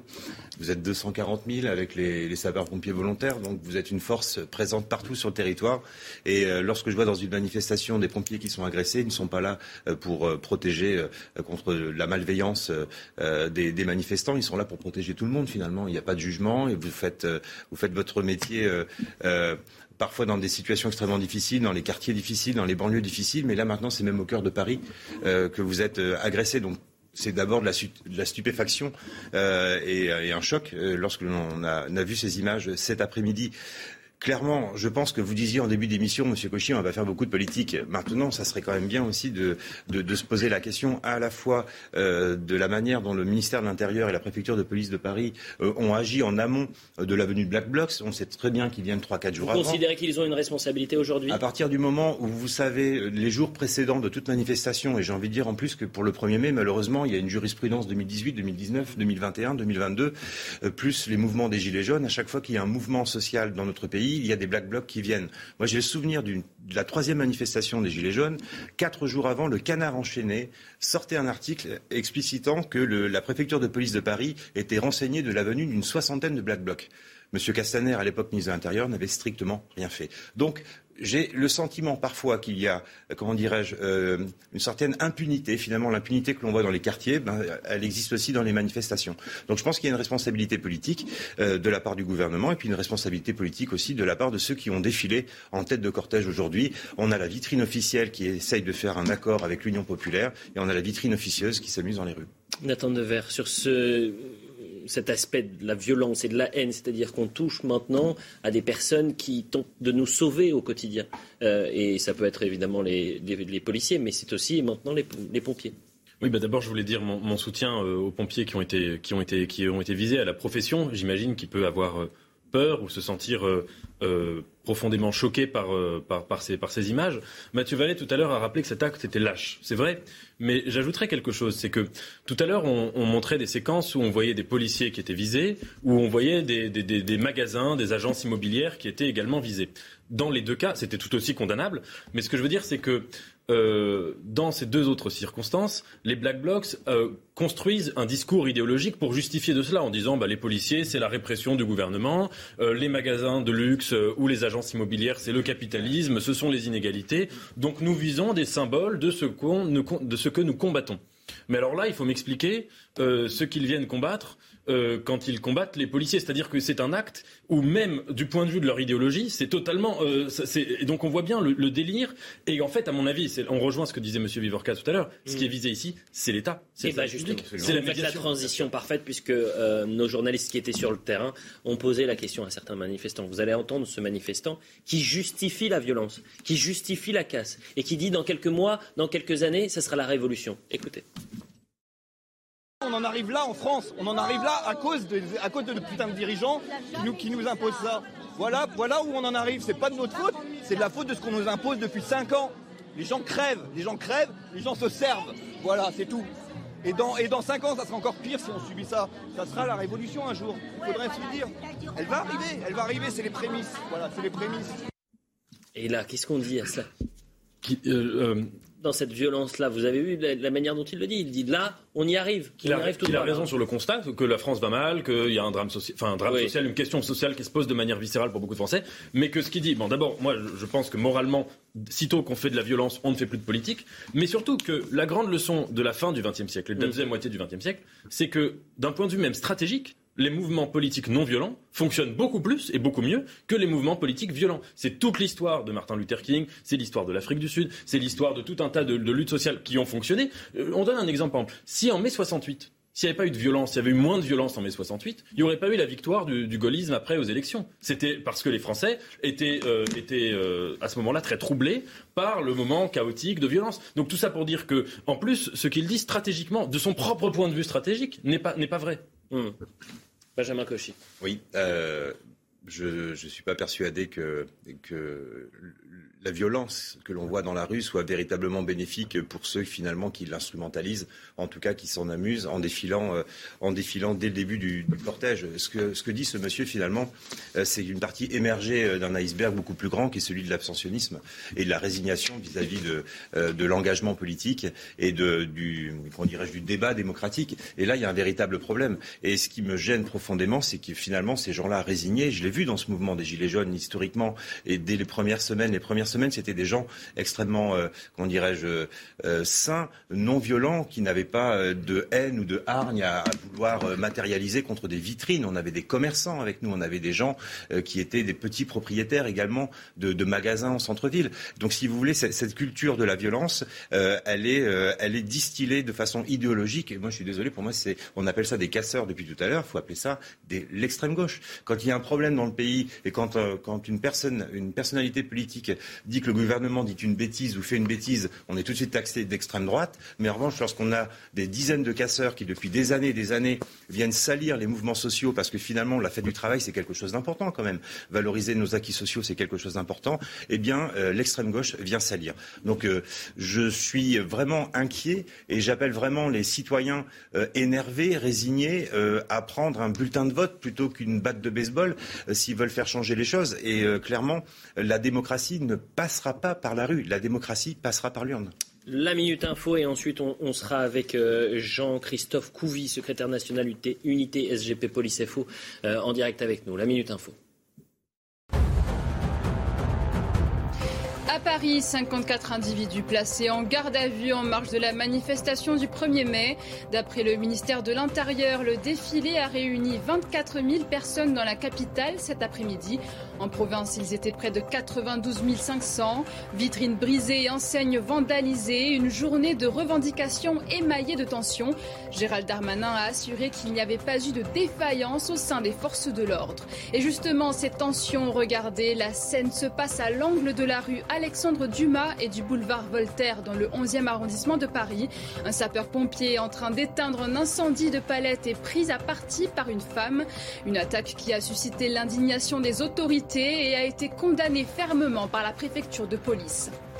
Et enfin, elle était considérée comme la reine des nuits parisiennes. La chanteuse Régine est décédée aujourd'hui à l'âge de 92 ans. L'interprète des petits papiers ou encore de la grande Zoa a régné sur une vingtaine de boîtes de nuit à travers le monde pendant plus de 30 ans. Connue pour sa gouaille, la femme d'affaires a aussi joué dans une dizaine de films comme Les Ripoux de Claude Zidi ou encore Robert et Robert de Claude Lelouch. Euh, Jean-Christophe Couvi, bonsoir. Merci d'être euh, avec nous. Je rappelle que vous êtes secrétaire national unité SGP Police. Euh, j'ai besoin de comprendre et on tente aussi de, de, voir ce qui ce qui s'est mal passé aujourd'hui dans le, dans le maintien de l'ordre ou en tous les cas dans la doctrine du maintien de l'ordre. Je rappelle et je recontextualise. Il y a 20 000 manifestants. Il y a 200 à 300 éléments perturbateurs. Il y a 1500 forces de l'ordre. Habituellement, la doctrine, c'est de, de flangarder, d'être au plus près de ce fameux pré-cortège où il y a les éléments radicaux. Aujourd'hui, ça n'était pas le cas. C'est-à-dire que les forces de l'ordre ne sont pas allées directement au contact de ces éléments. On se retrouve avec des magasins qui sont pillés, avec euh, des euh, euh, vitrines qui sont détruites. Expliquez-nous, est-ce qu'il y a eu une défaillance aujourd'hui? Ah, Vous savez, bonjour déjà, bonsoir je ne vais pas dire qu'il y a une défaillance parce que les policiers font leur travail et vous savez, ils sont aux ordres, notamment sur le maintien de l'ordre, du politique. C'est le politique qui a la main sur les ordres en maintien de l'ordre. Donc en fait, euh, j'allais dire que le maintien de l'ordre, c'est quand même l'acceptation d'un certain désordre. C'est difficile à imaginer, mais c'est vrai. Donc on accepte un petit peu un désordre jusqu'à un certain moment. Et en fait, c'est le politique qui nous siffle à la fin de la récré, qui dit là on intervient parce que voilà, là on a, évalué les risques, il faut intervenir, etc. et, et remettre un peu, un peu d'ordre. Bon. Je pense surtout, c'est que, encore une fois, la, enfin, la, France, vous savez, en France, on est un peu schizophrène. C'est-à-dire que d'un côté, on aimerait que les forces de police interviennent tout de suite sur des manifestants, et on sait très bien que quand on intervient, il y a de la casse, il y a de la violence. Euh, on n'aime pas les images de violence des, policiers, mais n'empêche que nous, on est quand même obligé d'intervenir. Et de l'autre côté, euh, on se sert de ces images-là pour dire que la police euh, exerce une violence systémique et qu'on est tous des brutes et qu'en fait on n'a pas de cœur. Donc en fait, si vous voulez, on est toujours entre les deux. Et c'est le politique justement qui cible un peu le curseur. Donc nous, on est, on est au milieu, on attend les ordres. Il y a une stratégie qui a été mise en place par le préfet de police qui a totalement la main effectivement sur ce service d'ordre. Et, après, on laisse de temps en temps des initiatives tactiques à des petits groupes et notamment euh, à, nos, responsables qui sont sur le terrain, qui estiment qu'à un moment donné, il faut faire un bon offensif pour gagner du terrain, qu'à un moment donné, il faut donner un peu d'air parce que les manifestants sont trop près des forces de police. Voilà. Donc euh, c'était une stratégie qui a été employée. Pas évidemment de, pointer les forces de l'ordre qui font un travail admirable sur le terrain. Mais moi je comprends en fait euh, entre les lignes. Et si c'est-à-dire que là ce que vous êtes en train d'expliquer, c'est que si responsabilité il y a dans la doctrine du maintien de l'ordre ce dimanche, ce ne sont pas les forces de l'ordre qui étaient sur le terrain, c'était les décideurs. C'est donc aussi euh, peut-être le préfet, c'est aussi peut-être le ministre de l'Intérieur. C'est-à-dire que là, on était sur une doctrine qui était différente que celle sur la mobilisation de la manifestation contre l'extrême droite pendant l'entre-deux tours. J'étais sur le terrain. Je peux vous dire que ce pré-cortège qu'il y avait, il était gardé. Il y avait les policiers qui étaient au plus près, au plus près euh, de ces éléments perturbateurs. Résultat, il ne s'est rien passé dans cette mobilisation-là. Oui, mais on n'a pas le même public. Euh, on a un public, euh, j'allais dire, vous savez, l'extrême gauche, euh, dès lors qu'on les flanque, tout de suite, ça part en vrille. c'est aussi ça.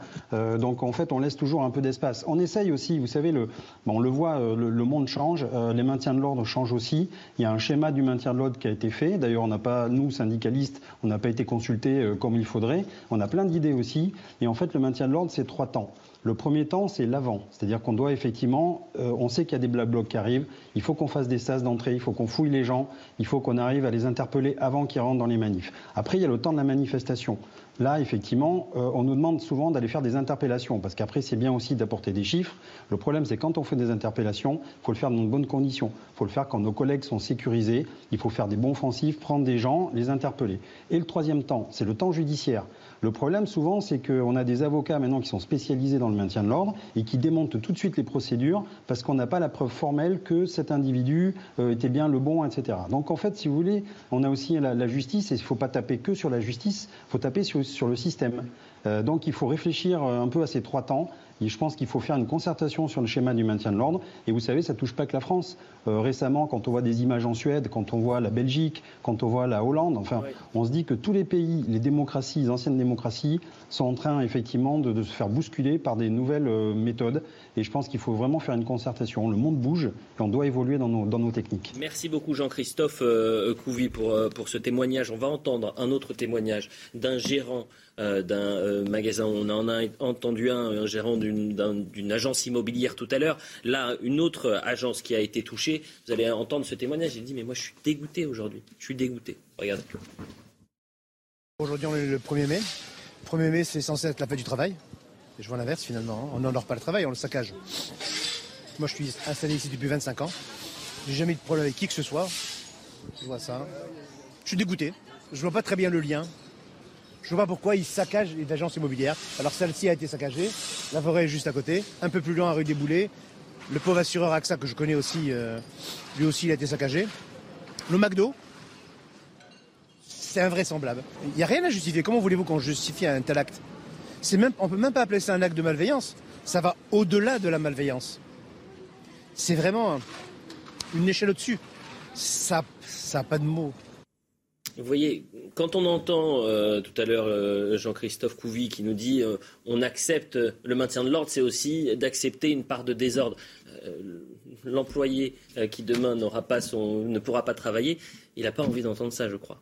Non, il n'a pas envie d'entendre ça. Et puis il est en train de se dire alors, si je comprends bien, les forces de l'ordre, on leur demande de laisser une certaine latitude pour pas interpeller de suite, donc laisser faire de mini larcins pour éviter qu'il y en ait des plus gros immédiatement, d'une part. Et en plus, les riverains doivent savoir que le, déroulé de la manifestation, le cortège, a également été verrouillé par la préfecture de police de Paris le, comment dirais-je, le, parcours. Le cortège, Le cortège. Donc ça veut dire que la préfecture de police, en conscience, détermine un parcours et un dispositif de sécurité sur ce même parcours. Et donc c'est très bien qu'il va y avoir des débordements. C'est A plus B là. là euh, bien sûr. Nathan Dever, est-ce que vous croyez que dans cette euh, violence qui se euh, traduit dans la rue, contre les pompiers, contre les forces de l'ordre, est-ce que le politique a une responsabilité? Est-ce que la violence en politique contribue à la violence sur le terrain? Alors oui, une responsabilité, me semble-t-il, sur le long terme. C'est-à-dire qu'on ne peut pas euh, euh, accuser tel ou tel individu d'être l'unique responsable de ce contexte. Mais en effet, ces violences-là, en plus d'être condamnables en tant que phénomène, mais elles sont aussi le symptôme d'un phénomène beaucoup plus large, qui est difficile à observer, mais qui est un phénomène de détresse sociale, humaine pour beaucoup de gens en France, un phénomène de crise de la représentation. Et on pourrait revenir, ce serait, je trouve, un débat vraiment intéressant sur la, généalogie des Gilets jaunes. Comment au, jour, comment, au début, ce mouvement, qui avait l'adhésion de 80% de Français, tout le monde était d'accord pour dire que leurs revendications étaient légitimes, que leur souffrance était réelle, importante et mm. terrible. Et ensuite, même leurs revendications, quand elles ont évolué vers le RIC, etc., elles sont restées très intéressantes. Mais comment, progressivement, les choses se sont dégradées du fait d'une partie de, de certains Gilets jaunes pas représentatifs des autres, mais qui étaient casseurs, qui étaient violents, etc. Et quand même, ça, les Français, c'est des choses qui sentent. Et donc, euh, ça, a créé une, division. Et du fait aussi, il faut le dire, sans mettre en cause les policiers personnellement, mais qu'il y a eu euh, des, il y avait eu un préfet qui avait dit, euh, qui avait parlé de camp, du fait qu'il y avait des gens qui étaient dans le même camp ou pas dans le même camp. Vous voyez, ça, c'est vous me parlez du politique, ça, c'est une vision, une représentation politique qui avait aussi créé de la tension, mm. où il y avait eu aussi énormément de blessés, même parmi des gens qui étaient, qui étaient innocents. Donc, donc tout cela fait que euh, ces, ces, crises sont, le, sont un symptôme d'un climat qui est assez mauvais. On va écouter Gérald Darmanin qui est euh, d'abord à tweeter et puis ensuite qui, quand on a vu, quand il a vu très certainement que la situation était plus complexe et plus euh, embêtante que prévu, est allé directement à la préfecture de police de Paris pour faire un point presse et il a attaqué Jean-Luc Mélenchon ainsi que l'ultra-gauche. Écoutez. Au lieu de s'en prendre aux fonctionnaires de la République, euh, M. Mélenchon devrait soutenir les policiers, les gendarmes, les pompiers qui sont agressés et dont aucun doute ne montre euh, que les casseurs s'en sont pris à eux pour les blesser, pour les tuer. Et l'absence de propos de soutien de M. Mélenchon à des fonctionnaires de la République qui risquent leur vie pour le protéger, pour protéger euh, ceux qui manifestent, pour nous protéger, pour protéger l'institution de la République, est particulièrement euh, insultant. Et j'appelle chacune et chacun aujourd'hui, et je sais que c'est le cas des grands leaders euh, syndicaux, malgré les désaccords que nous pouvons avoir, mais j'appelle chacune et chacun aujourd'hui, et notamment M. Mélenchon à Dominem, à condamner ces violences et à lever toute l'ambiguïté qu'il peut y avoir avec l'ultra-gauche.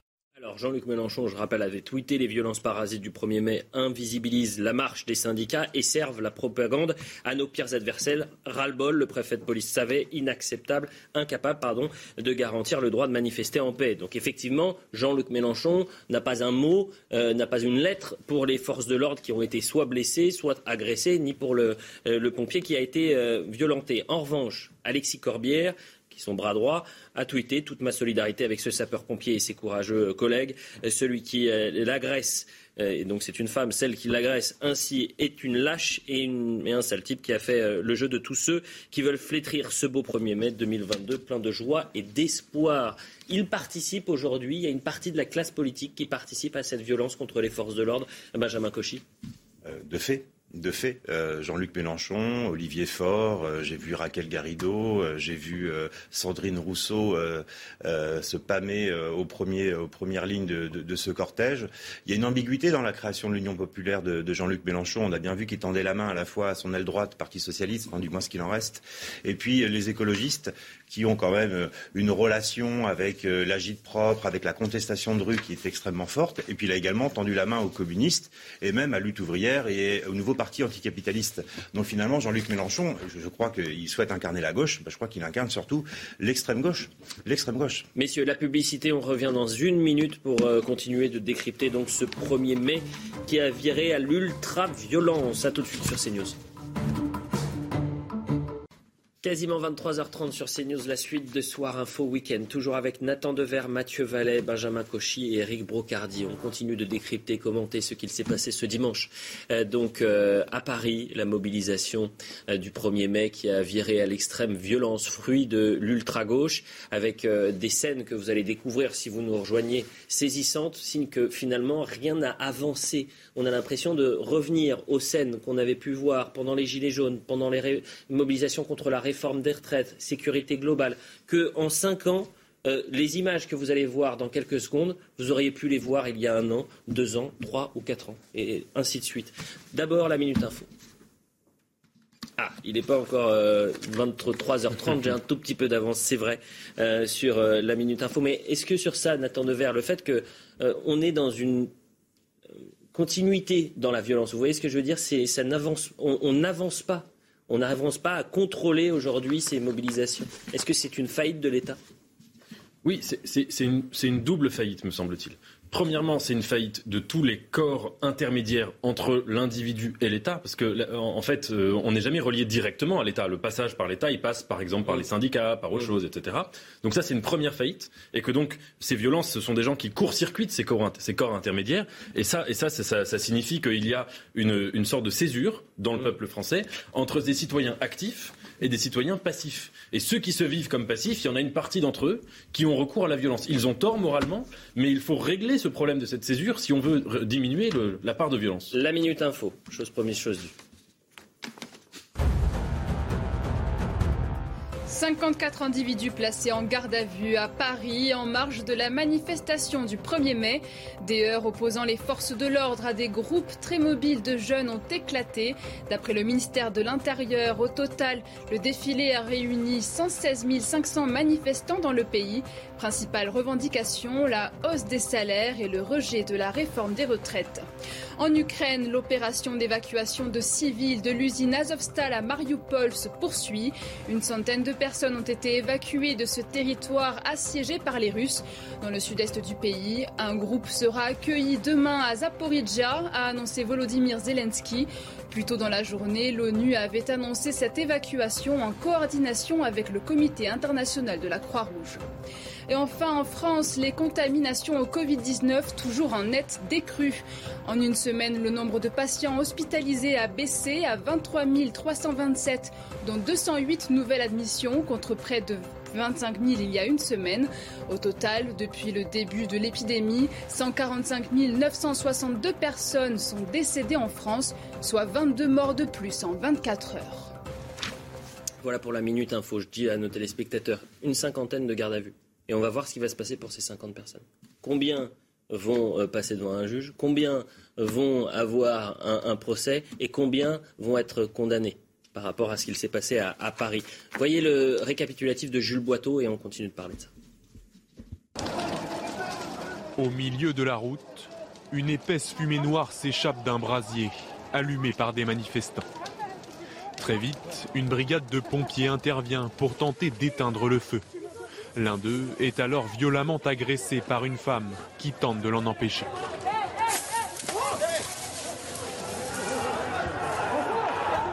Les tensions ont débuté un peu plus tôt dans l'après-midi, dans le 11e arrondissement de la capitale. Des dizaines de casseurs Black Bloc s'en prennent aux devantures de plusieurs magasins. Certains jettent des projectiles sur les forces de l'ordre, parfois obligés de reculer. Sur le cortège, les dégâts sont innombrables. Ce restaurant a été tagué et mis à sac. Un peu plus loin, un distributeur de billets a été vandalisé. Cette agence dépouillée a perdu une grande partie de ses dossiers. Le ministre de l'Intérieur a déploré des violences inacceptables. Il est évident qu'une partie de l'ultra-gauche s'organise dans notre pays depuis plusieurs années. Ces personnes, qui parfois sont françaises, euh, parfois sont étrangères, se donnant rendez-vous pour pouvoir euh, casser, casser du policier euh, ou casser les institutions de la République. À l'arrivée du cortège Place de la Nation, d'autres affrontements ont éclaté. Plusieurs casseurs ont été interpellés par la police. Parmi les séquences les plus choquantes, les plus euh, scandaleuses de cette journée, il y a ce pompier Eric Brocardi, pompier sapeur-pompier de Paris, qui est donc agressé par une manifestante dite medics ou street medics, c'est-à-dire ces, ces gens qui vont soigner, qui sont manifestants et en même temps soignants, mais pas habilités pour le faire. Qui mettent un casque avec un sac à dos et quelques pansements et qui s'improvisent. On regarde cette séquence.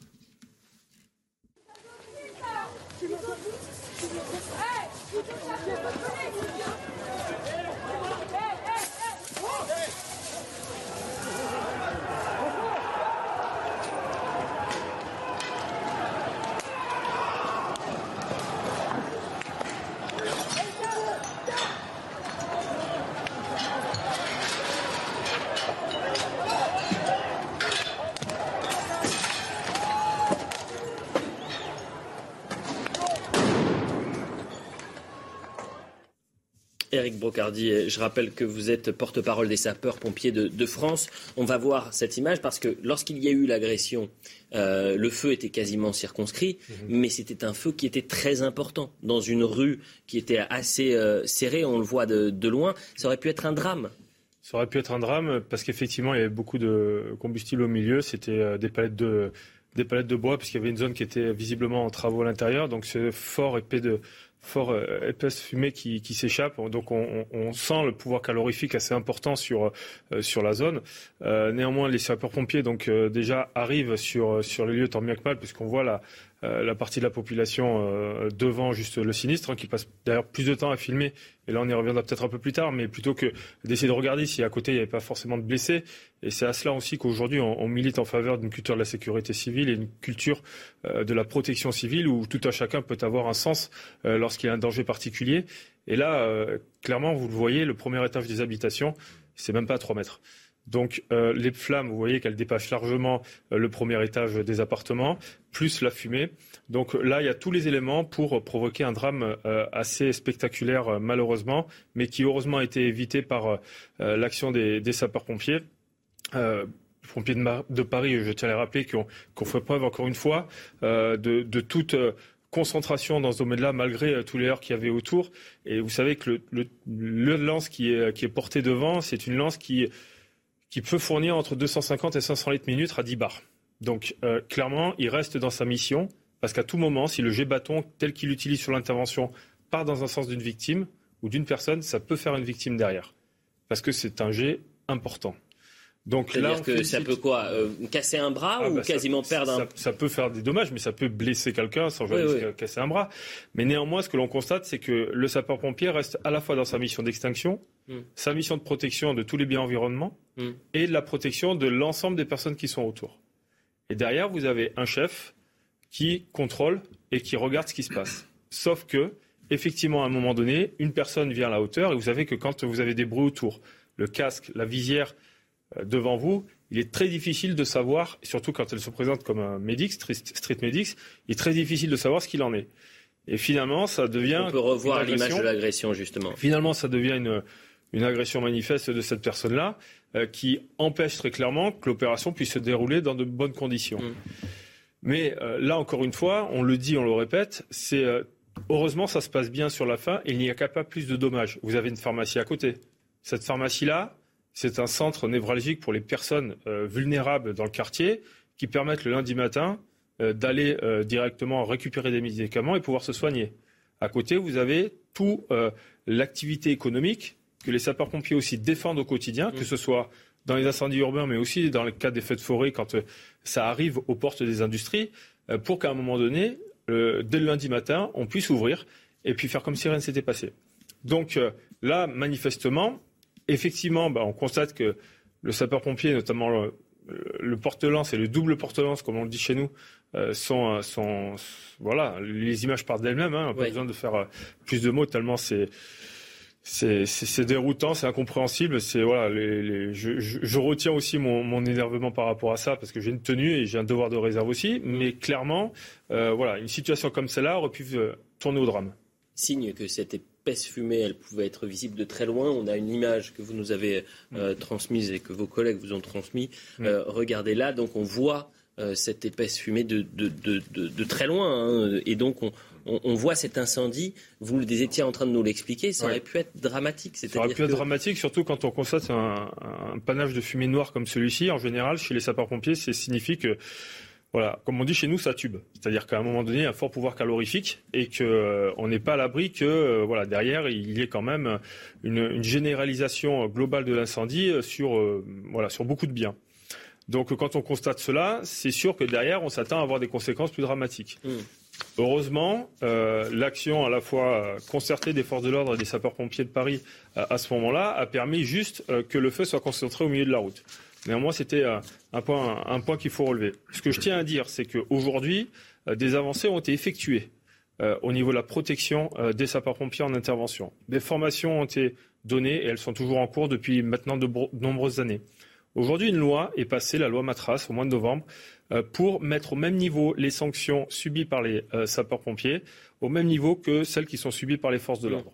Donc clairement, aujourd'hui, il y a cette espèce de volonté aussi de dire attention, on ne touche pas aux pompiers parce que les conséquences, pareil, euh, seront aussi euh, dramatiques et importantes que pour, euh, le, contrevenant. Il nous reste quelques minutes, messieurs, et pour boucler la boucle en quelque sorte, je veux qu'on essaye de trouver les solutions. Quelles solutions pour que ces situations-là n'arrivent plus à l'avenir? Peut-être un premier mot avec vous, Benjamin Cauchy. Je rappelle que vous êtes orateur national et membre du comité politique de reconquête. Quelles solutions pour que on arrête de se dire chaque week-end, quand il y a un mouvement social, il est possible que euh, des magasins soient pillés, euh, que euh, des employés le lendemain ne puissent pas aller travailler, qu'il y ait des policiers qui soient blessés, ou alors, quand ce n'est pas des policiers, c'est des pompiers plusieurs éléments. La première chose, de façon très pratico-pratique, on va dire, c'est que les périmètres doivent être filtrés à l'entrée avec des sas, de manière à pouvoir évacuer et mettre de côté, interpeller les black box. Les gens qui arrivent avec des battes de baseball, encore une fois, ne sont pas des gens qui viennent défendre ni le pouvoir d'achat, ni la retraite à 60, 62, 64, 65 ans. Ce sont des gens qui viennent casser. Donc ils sont identifiés plus ou moins en amont et ils pourraient être interpellés. La deuxième chose, c'est la fin de l'impunité et un système judiciaire qui fasse vraiment ses preuves. Et lorsqu'un black bloc est arrêté, on va éviter qu'il ait un rappel à la loi ou un petit mot, mon Dieu, c'est pas gentil ce que tu as fait, ne recommence pas. Tu es une victime de la société. Non, faut arrêter ce discours-là et il faut une certaine fermeté. Et puis enfin, je rebondis sur ce que vous disiez, ça répond à votre question. Euh, vous dites que finalement, ces gens-là dans la rue qui s'énervent sont des gens qui euh, ont squeezé, entre guillemets, ont zappé les corps intermédiaires. Mais le responsable de cela, c'est Emmanuel Macron. Euh, en 2017, d'une part, en installant des députés godillots, entre guillemets, qui étaient déconnectés de la réalité. La loi sur le non-cumul des mandats n'a pas aidé et finalement a coupé ce lien qu'il y avait euh, démocratique entre les élus, les députés et, le peuple. Et la deuxième chose, ce sont les syndicats qui ont été complètement snobés au début euh, du quinquennat d'Emmanuel Macron. Et donc finalement, cette disparition des corps intermédiaires ne fait que mettre de l'huile sur le feu. Et enfin, j'en finis. Il y a une responsabilité claire de l'extrême gauche. L'extrême gauche a sali le mouvement des Gilets jaunes. Vous posiez la question aussi tout à l'heure. Qu'est-ce qui a fait Deux choses? Un, l'entrisme. L'entrisme de l'extrême gauche, c'était des chasubles rouges de la CGT qui venaient se changer en, chasubles jaunes sur des ronds-points, sur des, sur des, comment dirais-je, des, des péages d'autoroute. Et la deuxième chose, ça a été le mode d'action qui a été modifié. Les gens bienveillants, non violents, qui étaient sur les ronds-points dans les petits villages, ont été invités à rejoindre des cortèges dans les grandes villes. Et ça, c'est clairement un mode d'action de l'extrême gauche, parce que dans les grandes villes, vous avez les fonctionnaires, vous avez la CGT, vous avez la SNCF, bref, vous avez tous les bastions des syndicats de gauche et c'est quand même plus pratique d'aller faire le chantier au nom de l'extrême gauche dans les grandes rues que dans les petits villages. On va écouter euh, l'entrisme et Pardon, l'entrisme et euh, L'entrisme et les modes d'action, voilà. On va écouter maintenant le, commandant, l'un des commandants de ces brigades de répression de l'action violente, ces braves qui sont mobilisés. Il y a deux types, celles qui sont pédestres, on appelle ça pédestres, et d'autres qui sont motorisés. Euh, une de nos équipes était présente avec eux pendant cette journée, et finalement ils ont été peu sollicités, ou en quelque sorte, parce qu'il n'y avait pas cette doctrine d'aller au contact, ils étaient moins sollicités qu'habituellement. Écoutons-le. Je crois que le but, euh, c'est pas de dire euh, euh, d'aller tout de suite au contact. Déjà, c'était pas la stratégie choisie de toute façon, et on l'accepte. mais le but, c'était vraiment que la manif puisse avancer. Donc il ne fallait surtout pas focaliser euh, euh, les, quelques personnes, quelques centaines de personnes qui n'étaient pas là pour manifester, mais pour casser, ne pas focaliser pour éviter de, ralentir la manifestation. Et je crois que le but a été atteint dans le sens où la manif est partie de République, elle est arrivée à Nation. Il y a eu de la casse, il y en aura toujours, euh, mais on ne pouvait pas non plus euh, intervenir n'importe comment dans le cortège, puisque, je vous le rappelle, au sein de la foule, il y a des personnes qui sont là pour manifester. C'était assez familial. On a vu des enfants, des femmes, des hommes, des personnes âgées. Donc le but, c'était aussi d'éviter euh, peut-être les victimes collatérales. C'est peut-être plus important que le matériel. Mathieu Vallès, là aussi c'est intéressant, parce qu'on voit la difficulté des forces de l'ordre pour intervenir. Vous ne pouvez pas faire comme vous voulez, c'est-à-dire que vous êtes aussi sur une mobilisation, vous avez des familles, des enfants, que euh, ces Black Blocs, qui sont assez malins, c'est-à-dire qu'ils s'imbriquent à, ces manifestants. Euh, on ne peut pas faire comme on peut. Mais quelles sont les solutions selon vous? Par contre, je vous remercie de donner la parole à des policiers qui ont tenu s'exprimer. C'est tellement rare dans notre institution, et je le dis moi-même syndicaliste, on aimerait que l'institution et que ceux qui portent uniforme parlent plus souvent que des syndicalistes ou des personnes qui ne sont pas au contact quotidien des problèmes des Français. Là, ce qu'on dit, nous, c'est que grâce, euh, c'est vrai, à la parole que vous nous donnez, on puisse faire des propositions. Vous parlez du pompier qui est agressé, du policier. Nous, ça fait deux ans et demi qu'on dit qu'on met des peines minimales comme il y a des peines maximales dans le code pénal. C'est-à-dire que la personne qui comparaît devant un tribunal, elle sait qu'elle encourra une peine minimale comme il y a une peine maximale et le juge gardera sa latitude de jugement entre ces deux euh, bandes qu'on lui met. La deuxième chose, c'est qu'effectivement, moi, je ne me résous pas à ce qu'on dit, il y a de la casse, à ce qu'on revienne à des situations qu'on a connues il y a un ou deux ou cinq ans, comme vous le dites. Vous avez parfaitement raison. Dans le syndicat que je représente, on prend de la fermeté absolue. Ça veut dire quoi? Ça veut dire qu'il faut aller au contact, mais il faut assumer les conséquences de la confrontation et du contact. Ça veut dire qu'il peut y avoir au-delà des mauvaises images, parce que ça veut tout rien dire, il peut y avoir parfois des dommages collatéraux, il peut y avoir d'usage toujours légitime de la force par les forces de l'ordre, mais parfois qui peut paraître dur et difficile parce que on n'est pas au contact comme nos collègues. Et on fait trois propositions. La première, mais il manque du courage politique, hein, pardon de le dire. C'est ça qui a manqué sur ces sujets-là. On arrive. Non, mais la première chose, c'est d'interdire, comme je vous l'ai dit au début de l'émission, alors j'ai anticipé, les manifestants violents, donc c'est-à-dire ces factieux, d'aller dans ces manifestations pointant au commissariat comme on le fait pour les Ça, c'était l'élément clé. C'est de dire ce qui se passe dans les stades, les hooligans dans les stades, on leur interdit de venir dans les stades, on les fait pointer au commissariat avant le. Mais ce qui me fait mal au cœur, c'est que vous nous donnez souvent la parole et on n'a pas été entendu sur ça. La deuxième chose, c'est les marqueurs. On a testé les marqueurs sur les personnes qui sont violentes, c'est-à-dire qu'on a des canons à eau. Oui, c'est quoi les marqueurs Alors les marqueurs, en fait, c'est de la substance soluble qu'on met dans l'eau qui permet de marquer les personnes qui cassent ou les personnes qui commettent des exactions, ce qui en fait des preuves judiciaires pour l'autorité judiciaire. Vous savez que souvent on interpelle rapidement les auteurs présumés d'infraction, mm. et lorsqu'on a cette preuve-là, pour le magistrat, c'est une preuve irréfragable. Il peut y avoir un avocat qui dit c'est pas lui, c'est pas vrai, il voulait pas, mm. il y a une preuve. Mm. Ça, c'est la deuxième proposition.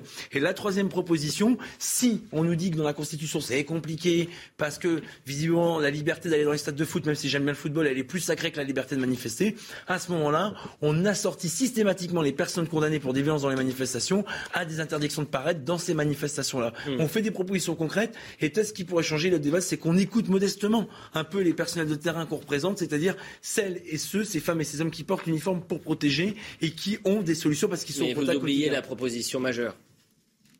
Ah oui, la minute info. Ah ben. La minute. J'entendais une.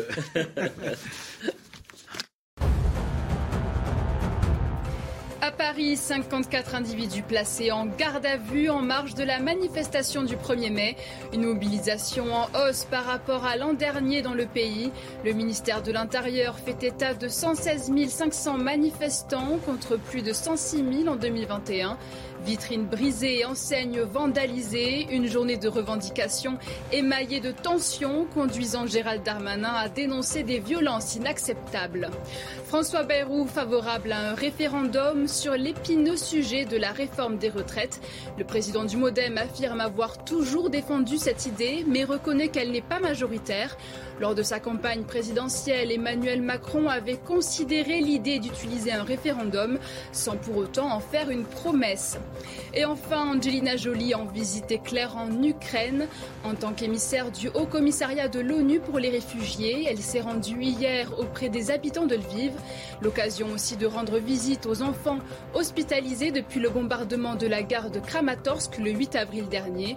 La star hollywoodienne a dû évacuer lors d'un déclenchement d'une sirène Voilà pour la Minute Info. Merci beaucoup, messieurs, parce que cette actualité était lourde, assez inquiétante. Euh, je le disais, on a l'impression de faire toujours trois pas en arrière dans cette euh, situation, ces mouvements sociaux où euh, la violence prend le pas sur la revendication sociale.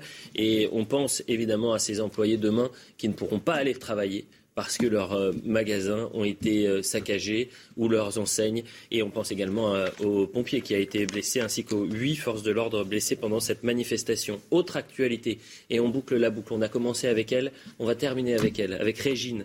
Régine qui nous a quittés aujourd'hui, 92 ans. Régine, la grande Zoa 1966, artiste extraordinaire, et puis aussi femme de la nuit, c'était la reine de la nuit. Vous connaissiez Régine, Benjamin Cauchy Pas personnellement. Est-ce que vous étiez allé chez Régine Non plus, vous savez. Non. Non, mais moi, je suis pas allé originaire de l'Aisne, de l'An, la Picardie, c'est pas très Régine. Mais en revanche, je l'ai vu dans les ripoux. Ah, effectivement. Éric Brocardi, est-ce que vous êtes déjà allé chez Régine Parisien depuis peu, donc. Vous êtes parisien depuis peu. Et Mathieu Vallet, est-ce qu'il a déjà fait un tour chez Régine Je suis trop jeune, moi. Mais je suis du Nord, j'ai aussi l'excuse. Bon, mais Les ripoux, non, ça nous Nathan, pas. je le sais, vous l'avez dit, vous n'êtes pas, euh, Non. vous n'êtes jamais allé euh, rue de Pontieux. Je n'ai pas l'excuse, moi. Mais Mais il n'y a pas d'excuse. C'est honteux. Vous auriez dû. Vous auriez dû. Faux, on a les photos. Bon, écoutez, voilà, on termine en musique avec un peu de sourire. On pense évidemment à cette femme extraordinaire. Euh, On avait euh, euh, tout à l'heure Tony Gomez, qui est l'autre, euh, il y a la reine de la nuit. Et lui aussi, il a été, c'est le patron du Queen. euh, de, là, en ce moment, il est PDG de, de- du Manco, qui est un cabaret-restaurant. Bref. Et il nous disait, il nous a raconté plein d'anecdotes sur euh, Régine. Donc je vous invite, ceux qui n'ont pas vu le début de l'émission, à regarder le replay. Parce qu'il avait plein d'anecdotes sur elle. Il nous disait, mais ça, c'était le, la vraie euh, euh, reine de la nuit. Et c'était le- la vraie manière de voir comment on, on célébrait. Aujourd'hui, on a des agents immobiliers. On, on vend des tables. On ne vend plus de la fête et du sourire. Elle avait le sens de la fête. Nous aussi, on l'a un petit peu peut-être. Merci à tous les quatre. On se retrouve Merci, très vite. Merci sans doute